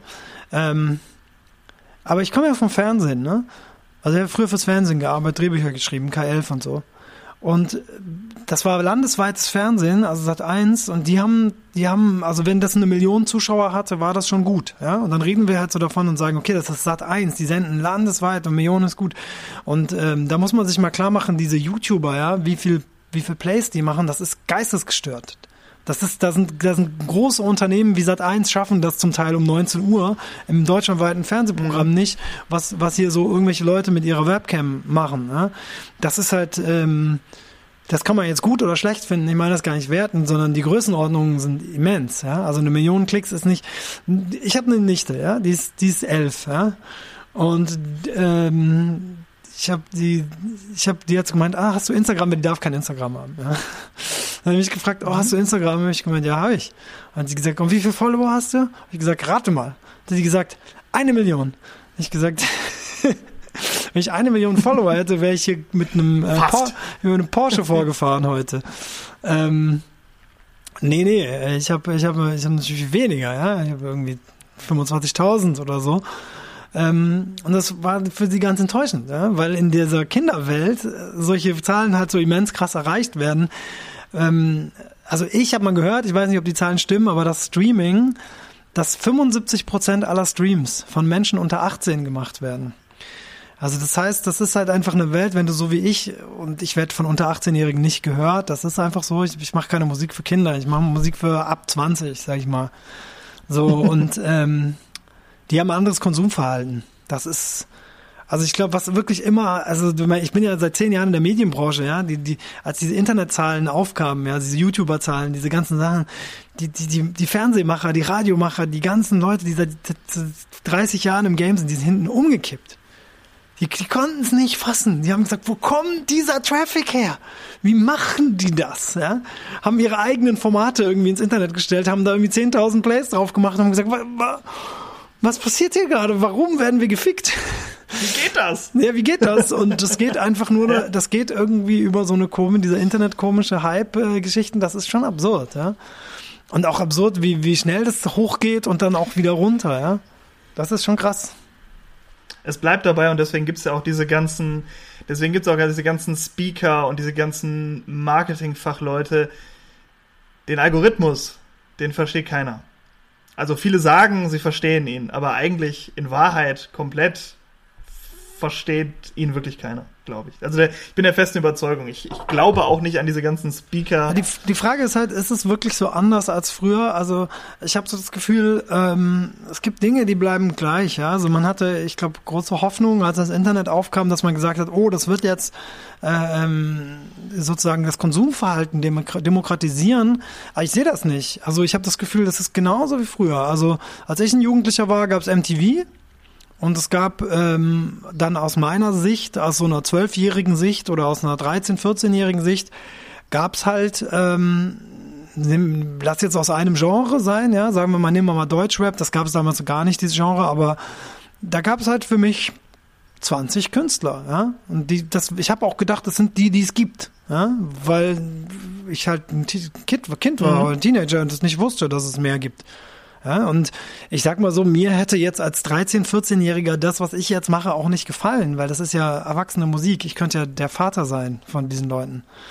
Ähm, äh, und äh, ja, damals war das auch sehr eingeengt. Das Interessante ist, dass es diese Einengung dass die wieder stattgefunden hat. Also das Internet kam und dann gab's alles, ja, aber die Leute haben es dann am Ende doch wieder eingeengt. Also wenn du jetzt heute wahrscheinlich auf den, auf den Pausenhof gehst, ja, dann sagen die, dann, dann wirst du kein einziges Kit finden, was da Retro Gott und Hulk Hoden hört, ja sondern da wirst du dann, da gibt's dann Kids und die entscheiden sich dann halt, so ein bisschen wie in den 2000ern, haben die Kids. Schöne Idee. Ja, die, haben, die, die Kids haben in den 2000ern gedacht, Rap, das ist erst guter Junge oder Agro Berlin.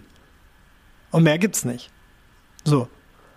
Und äh, und heute kannst du, glaube ich, auf den Schulhof gehen und dann sagen sie ja, es gibt halt UFO und Kapital und KMN-Gang und 187 Straßenbande und noch so ein paar mehr und mehr gibt's nicht. Das ist nicht in deren, mhm. ja, Apache, äh, so.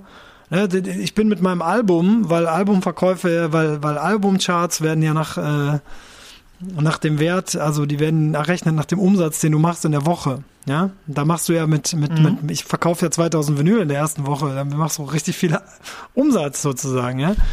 Und ähm, das heißt, ich war auf Platz eins der Hip-Hop-Charts mit meinem letzten Album. Und auf Platz zwei war Apache und Platz drei Farid Bang und so. Und das, äh, das habe ich dann so getwittert mit dem Tweet, bitte Apache, bitte Apache, bitte Apache. Oh, use you, auch okay, spitze. Ähm, und wie viel Dings ich dann bekommen habe, gesagt habe, hä, wer ist das denn und warum ist der auf eins und wie kann das passieren?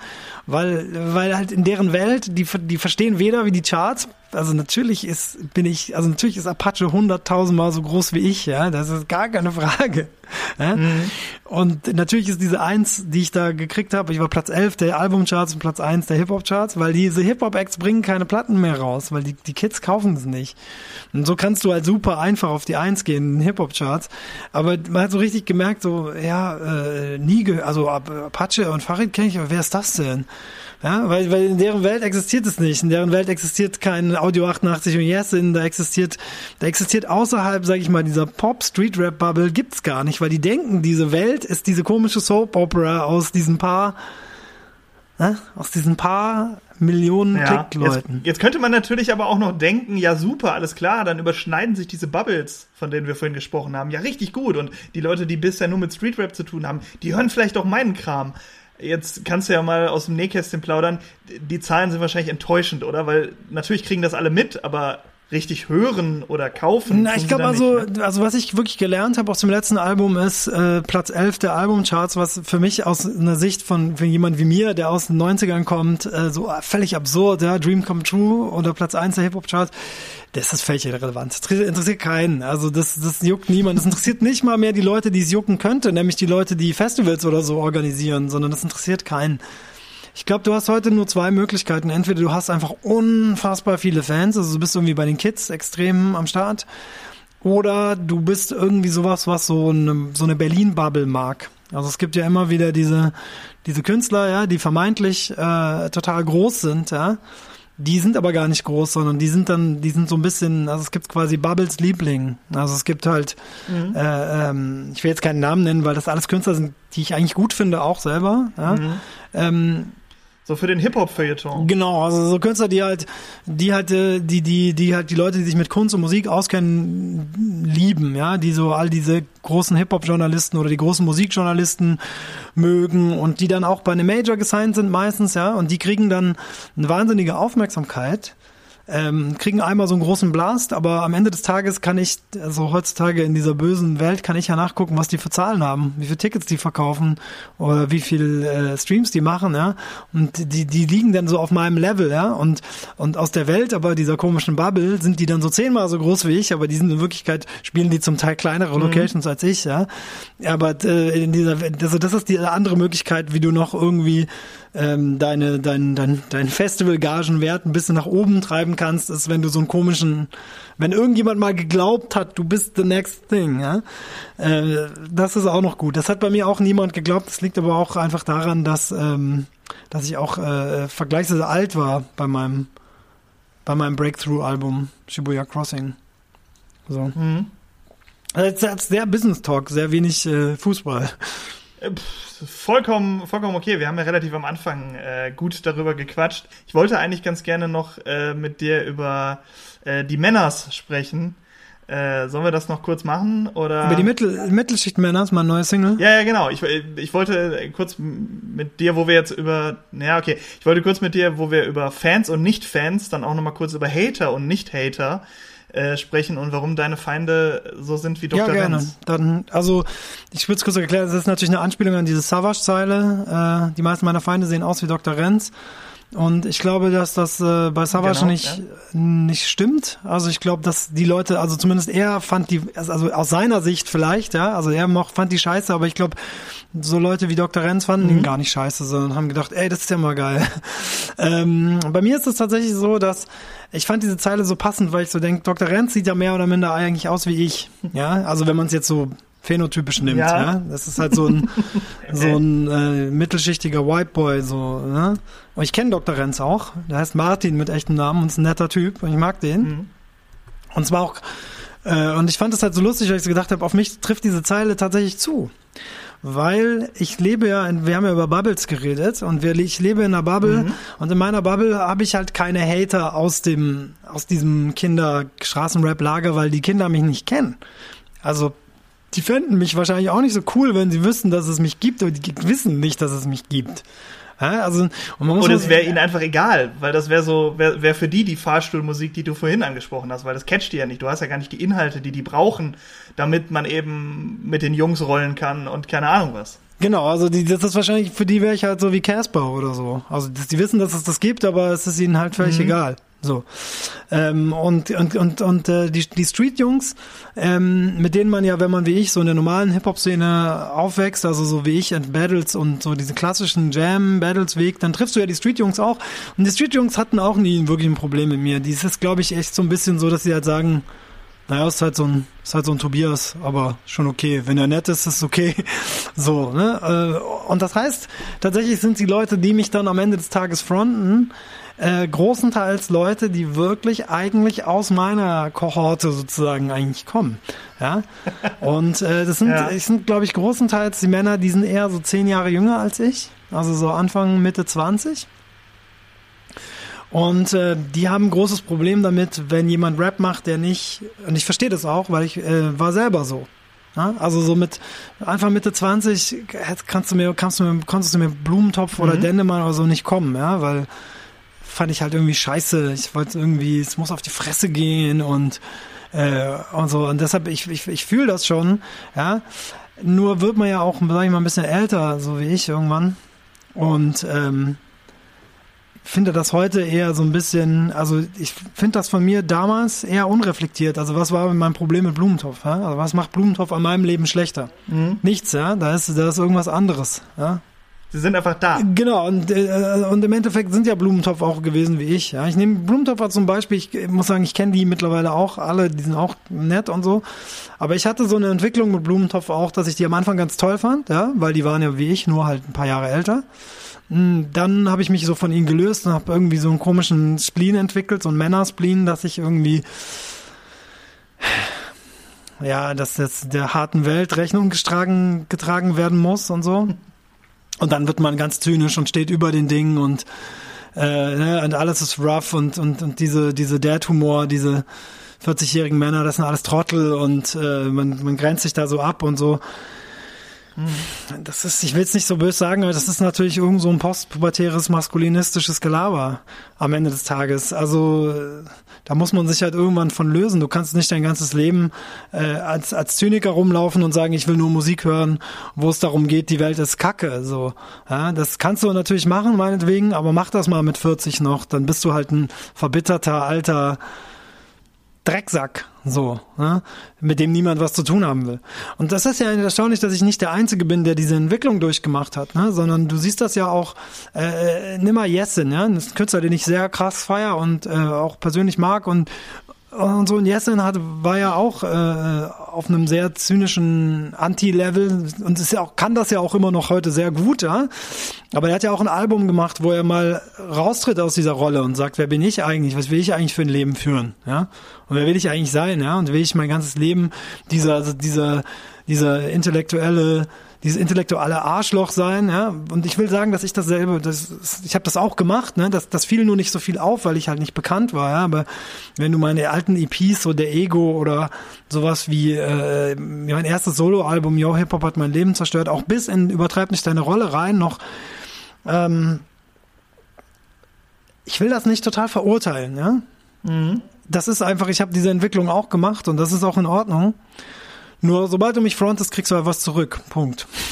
Und diese Sachen äh, bei Mittelschicht Manners ist, du kannst mich fronten, ja, aber ich denk so, Bro, du bist halt wie ich vor zehn Jahren. Du, mhm. du wirst mich nicht überraschen damit. Also deine Meinung ist weder überraschend noch krass und mir ist klar, dass du das nicht gut findest, was ich mache und ich habe auch kein Problem. Du musst das auch nicht gut finden. Ja? Du kannst einfach sagen, use, use, whack, Punkt. Ja? Und ich fände das auch ehrlich, wenn mal jemand kommen würde und sagen würde, und das, ich, mein Lieblingsdiss an mich, ja, wo ich sage, ich finde ihn okay und es ist geil. Jemand hat unter meinem Video mal kommentiert, wie immer, leider wack. Ja, wo ich so denke, ich fühle das. Ich fühle das, weil ja. ich so denke, klar, das ist Musik, du musst es fühlen. Wer der fühlt es nicht, der hört es, findet es scheiße, findet es wack, findet mich peinlich. Okay, gut. Ja, weiß nicht, warum du das Deine Meinung. Keine Mach Reibung. So, so gerne. Was mich nervt, ist, dass dann halt so, da kommen dann halt so, so Mittelschichtmänner, die halt einfach so sind wie ich vor zehn Jahren, wo ich so denke, ach komm, Junge, überwinde deine sexuelle Frustration und deine Frustration mit deinem Job und so und lass das nicht an mir aus, ich kann da nichts dafür, so. Ähm, die dann versuchen wollen zu erklären, warum sie mich scheiße finden. Und ich sag so, Bro, schreib doch einfach, ist swag deine Erklärung lässt einfach tief in deine eigenen Probleme blicken und da, da, das, da geht's nicht um mich, ja. Du interpretierst irgendwas da rein, was da nicht ist, ja.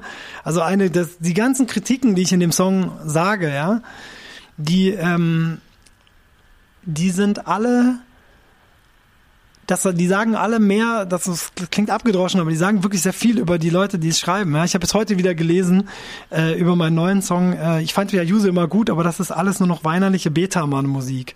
Wo ich mir so denke, Oh, Beta, Mann. Ah, ja, da sind okay. wir, da sind wir richtig schön im Alpha, Beta, Fascho äh, Dings drin. Ne? Das ist, das ist eine, so, so eine klassische, äh, aus soziologischer Sicht einfach eine klassische toxische Maskulinität, ja, die dieser Mann angenommen hat, wahrscheinlich ohne zu merken, dass, er, dass dieses ihm schaden wird. Ne? Also der Witz ja bei Toxic, mhm. Toxic Masculinity, was viele Leute nicht verstehen, ist, das ist kein feministischer Begriff.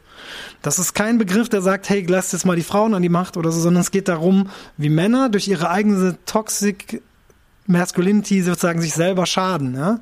Niemand ist so gut darin, sich selber zu schaden wie junge Männer. Männer zwischen 18 und 28 sind die Könige darin, sich selber zu schaden. Ja? Absolut. Ab Donnerstag bin ich raus. Da bin ich 29, dann schade ich mir. Ab, ab dem Zeitpunkt schade nein, ich mir. Jeder schadet sich natürlich gut. immer weiter. Aber ähm, ja, ich meine, das beste Beispiel, das simpelste Beispiel der Geschichte ist, ja, was macht man mit jungen Männern? Was macht man mit denen? Die schickt man in den Krieg. Äh, genau, schickt man in den Krieg. Genau. genau. Ja. Warum? Weil die nerven zu Hause kannst du gut, da gibt's große, große, große Studien. Ja, das ist wirklich, also zum Teil werden, wurden Kriege in der Vergangenheit geführt, um dieses Problem der jungen, des jungen Mannes zu lösen. Ja, mit leeren Worten wie Ehre oder irgendeinem so Schwachsinn wurden die dann in irgendeinen Krieg gegen irgendwelche anderen jungen Männer geschickt, haben sie sich gegenseitig totschlagen lassen. Ähm, ja, das klingt, das klingt so banal, aber da gibt's wirklich Historiker, die dazu forschen. Ja?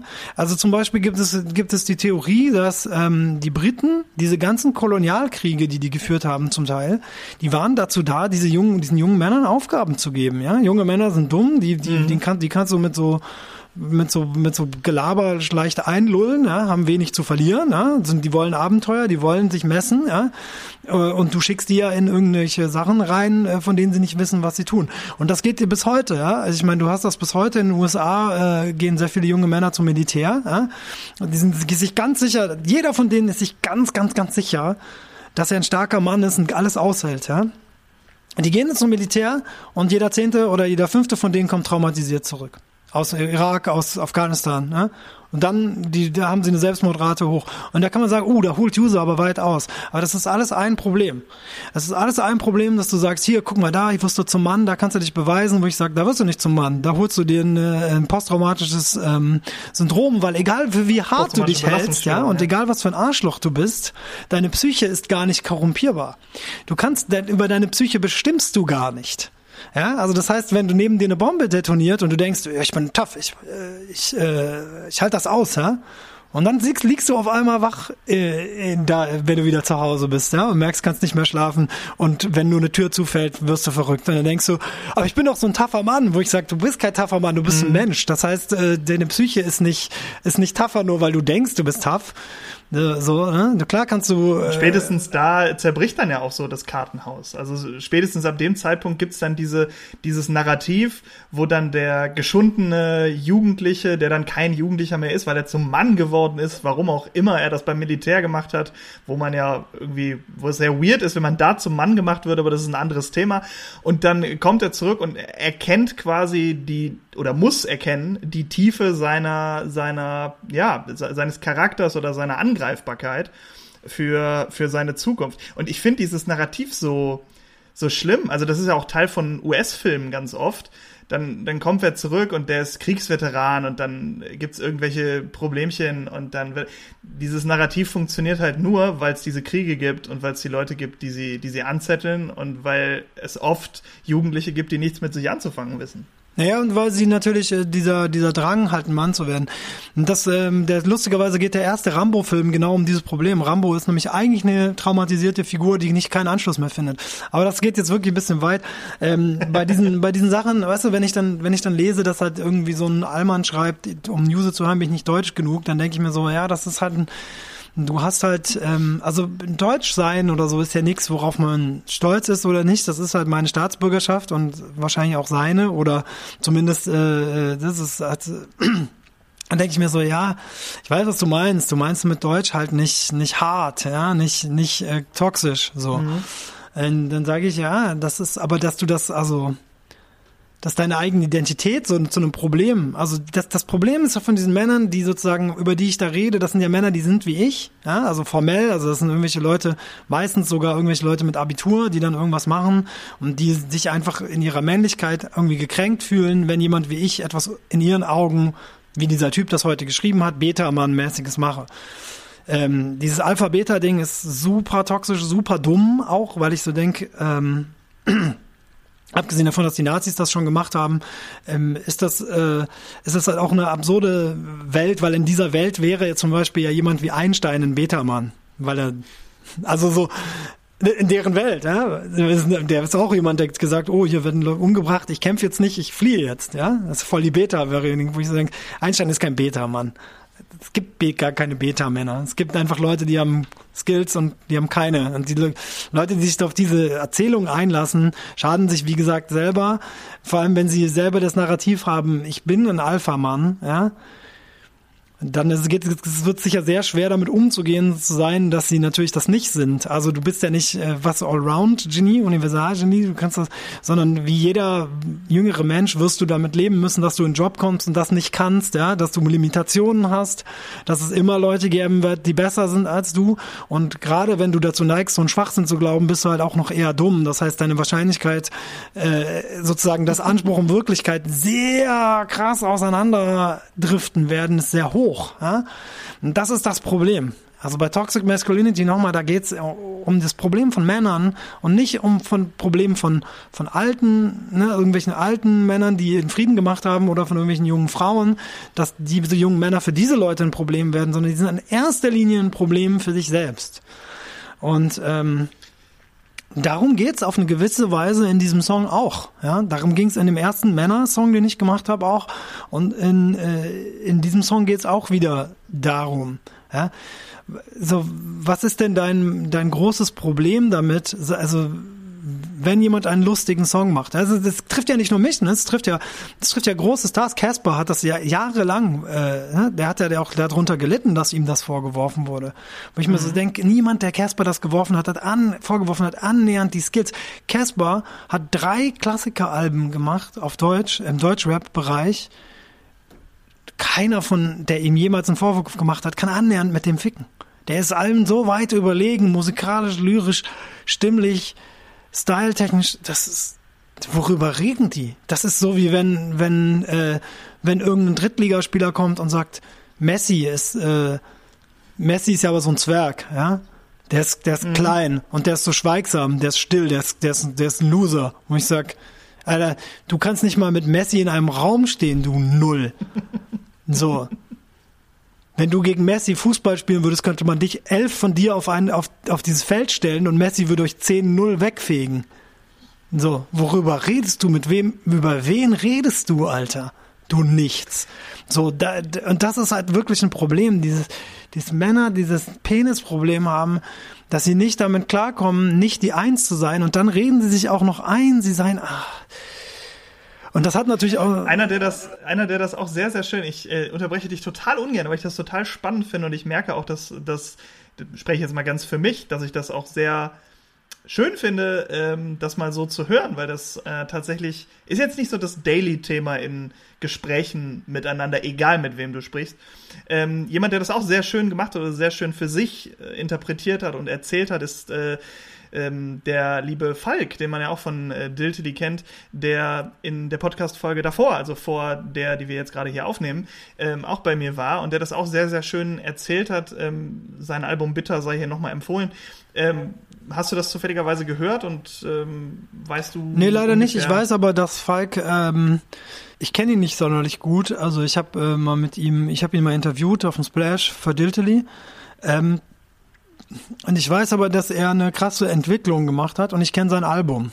Also er hat mir sein Album geschickt, äh, mhm. weil ich daraus auch Sachen für die Sendung und ich habe mir das angehört und äh, da hört man sehr gut, ähm, dass er diese Entwicklung gemacht hat, dass er auf der anderen Seite aber auch noch sehr damit hadert spüre ich so in der Musik. Also ja. er ist natürlich auch, glaube ich, merkt man dann vielleicht auch den Altersunterschied bei euch. Ja, der ist also, ja über, der ist, wie alt ist der? Anfang 20, da. Mitte 20? Ja, der dürfte, ich glaube, Falk ist 27. Ich glaube, der äh, ist, Ich ja, bin 38, also der ist ja. ja. auch zehn Jahre jünger als ich. Also mhm. ähm, ich habe ja damit auch gehadert. Weißt du, man muss ja so ganz klar sagen, das natürlich ich auch.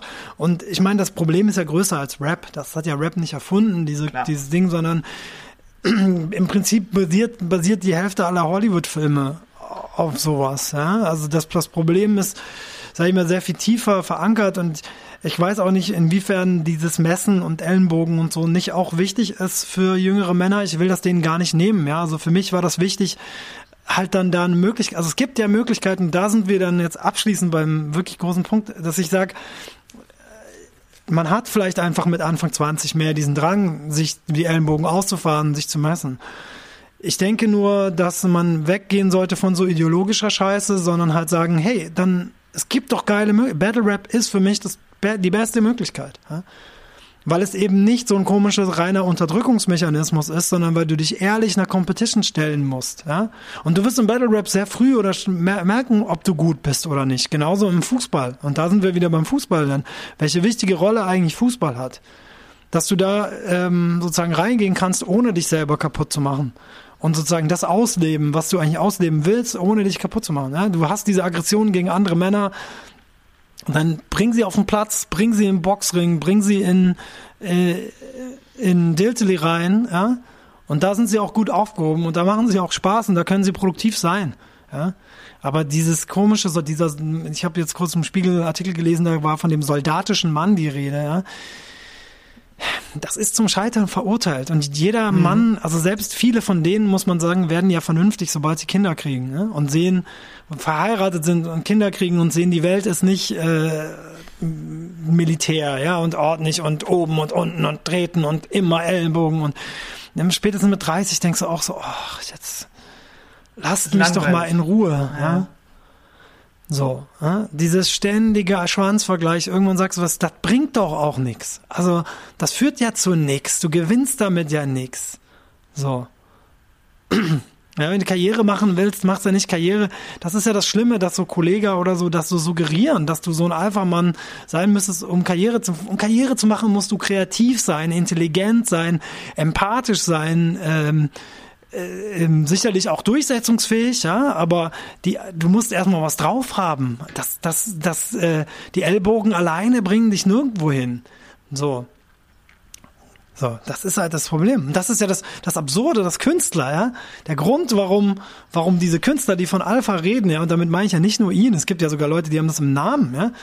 Der Witz ist ja, die sind ja erfolgreich, weil sie kreativ sind. Das ist ja das Absurde, wo man so denkt, hey, du hast dich mit der, mit der unhärtesten Sache, die es gibt, nämlich kreativ zu sein, ähm, hast du deine größten Erfolge eingefahren. Wo du jetzt bist. Genau. Ja, genau, also aber du predigst. Selber hochkatapultiert. Genau, aber du predigst so ein komisches, das, die, das war nicht deine Toxic Masculinity, die dich erfolgreich gemacht hat, sondern im Zweifel war es deine Kreativität, deine Intelligenz, äh, dein Willen, ja, und solche Sachen. Das war nicht, das war nicht, weil du der Härteste bist, sondern weil du ausnehmend, ausnehmend talentiert bist. Ja?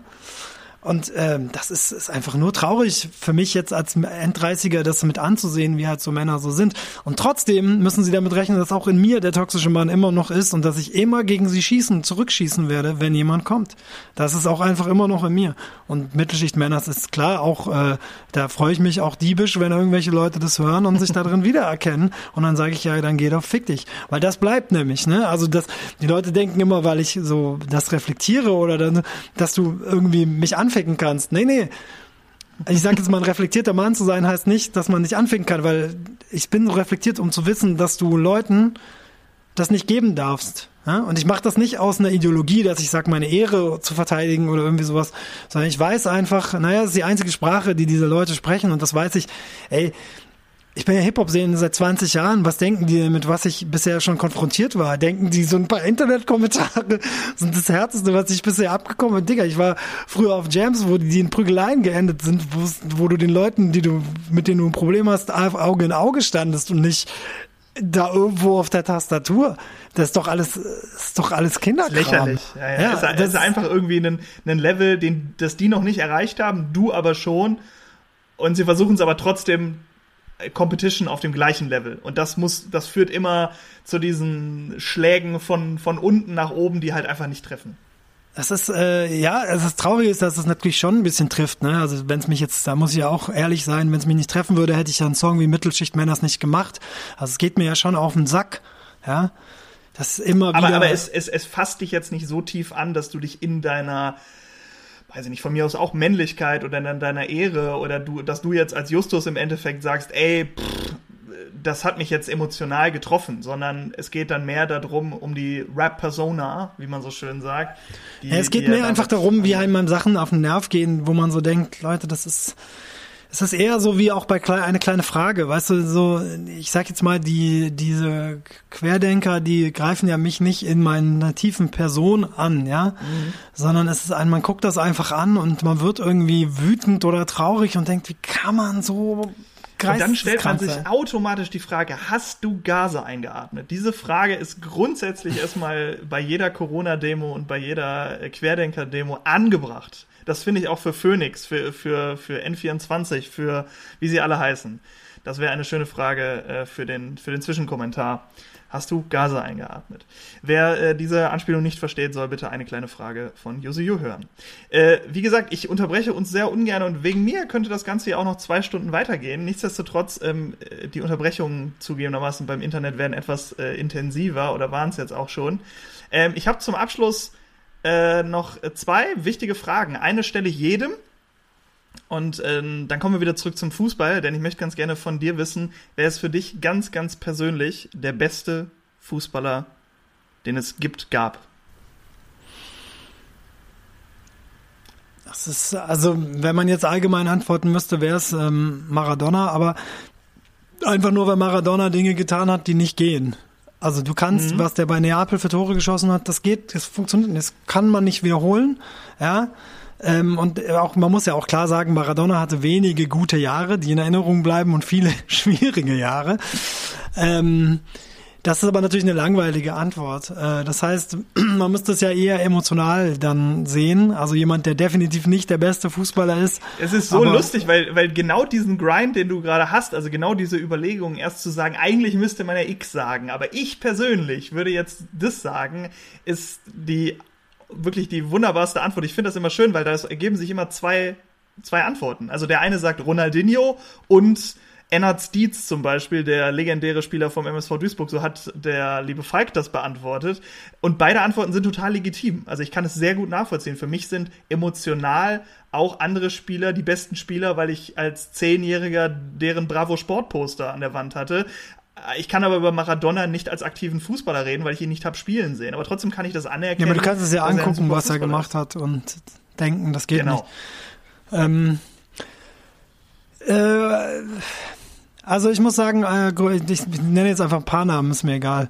Also Freddy Bobic war sicher mein allererster, wo ich so Fan war, als jemand, der sich nicht auskennt. Ich finde, der macht auch jetzt einen guten Job bei Eintracht Frankfurt. So, beeindruckend. So. sagen, ja. Ähm, ich fand den irgendwie boden, der wirkte bodenständig, also fand ich cool. Ähm, ein zweiter Fußballer und aktuell, das war so der aus meiner Vergangenheit, aktuell ähm, der beste Spieler, den es gibt, ist Nils Petersen vom SC Freiburg. Einfach alles an dem ist irgendwie geil. Der ist so ein geil gechillter Typ, ja? der, du musst immer überlegen, der Typ kommt klar damit, dass er Joker ist, obwohl er hands down der beste Stürmer in seinem Verein ist. Wer soll denn besser sein? Höhler? Nein. Nein. Also Petersen ist einfach der klassische Knipser, ja, mhm. den, den man früher schon in der Kreisliga auf die Neuen gestellt hat, ähm, der die hohen Bälle genommen hat, der sich aber auch gedreht hat, der irgendwie schon so ein bisschen mehr wusste als alle anderen, wie man es denn dann auf dem Feld macht. Ich habe irgendwie das Gefühl, er ist, ich bin da voll bei dir. Ich habe immer das Gefühl, wenn Petersen auf dem Platz steht, ähm, früher in der Kreisliga hat man immer gesagt, stell da zwei hin. Ja, der wurde immer, immer gedoppelt, weil entweder war das der Schnelle oder der Große. Die beiden wurden gedoppelt. Äh, und, und, aus dieser Sicht muss ich sagen, ähm, ich mag ihn am liebsten. Er ist ja auch so geil, gibt dann so, seine Interviews sind halt auch immer wieder Killer, so. Knochentrocken einfach. Äh, ja. So knochentrocken, aber sagt, also spittet halt so Truth, die man eigentlich im Profifußball nicht spittet, so. Aber das sind doch super Angebote, das sind doch super Antworten. Ja. Das ist doch, das ist doch perfekt. Außer du willst dich jetzt noch äh, weiter festlegen. Nee, nee. So.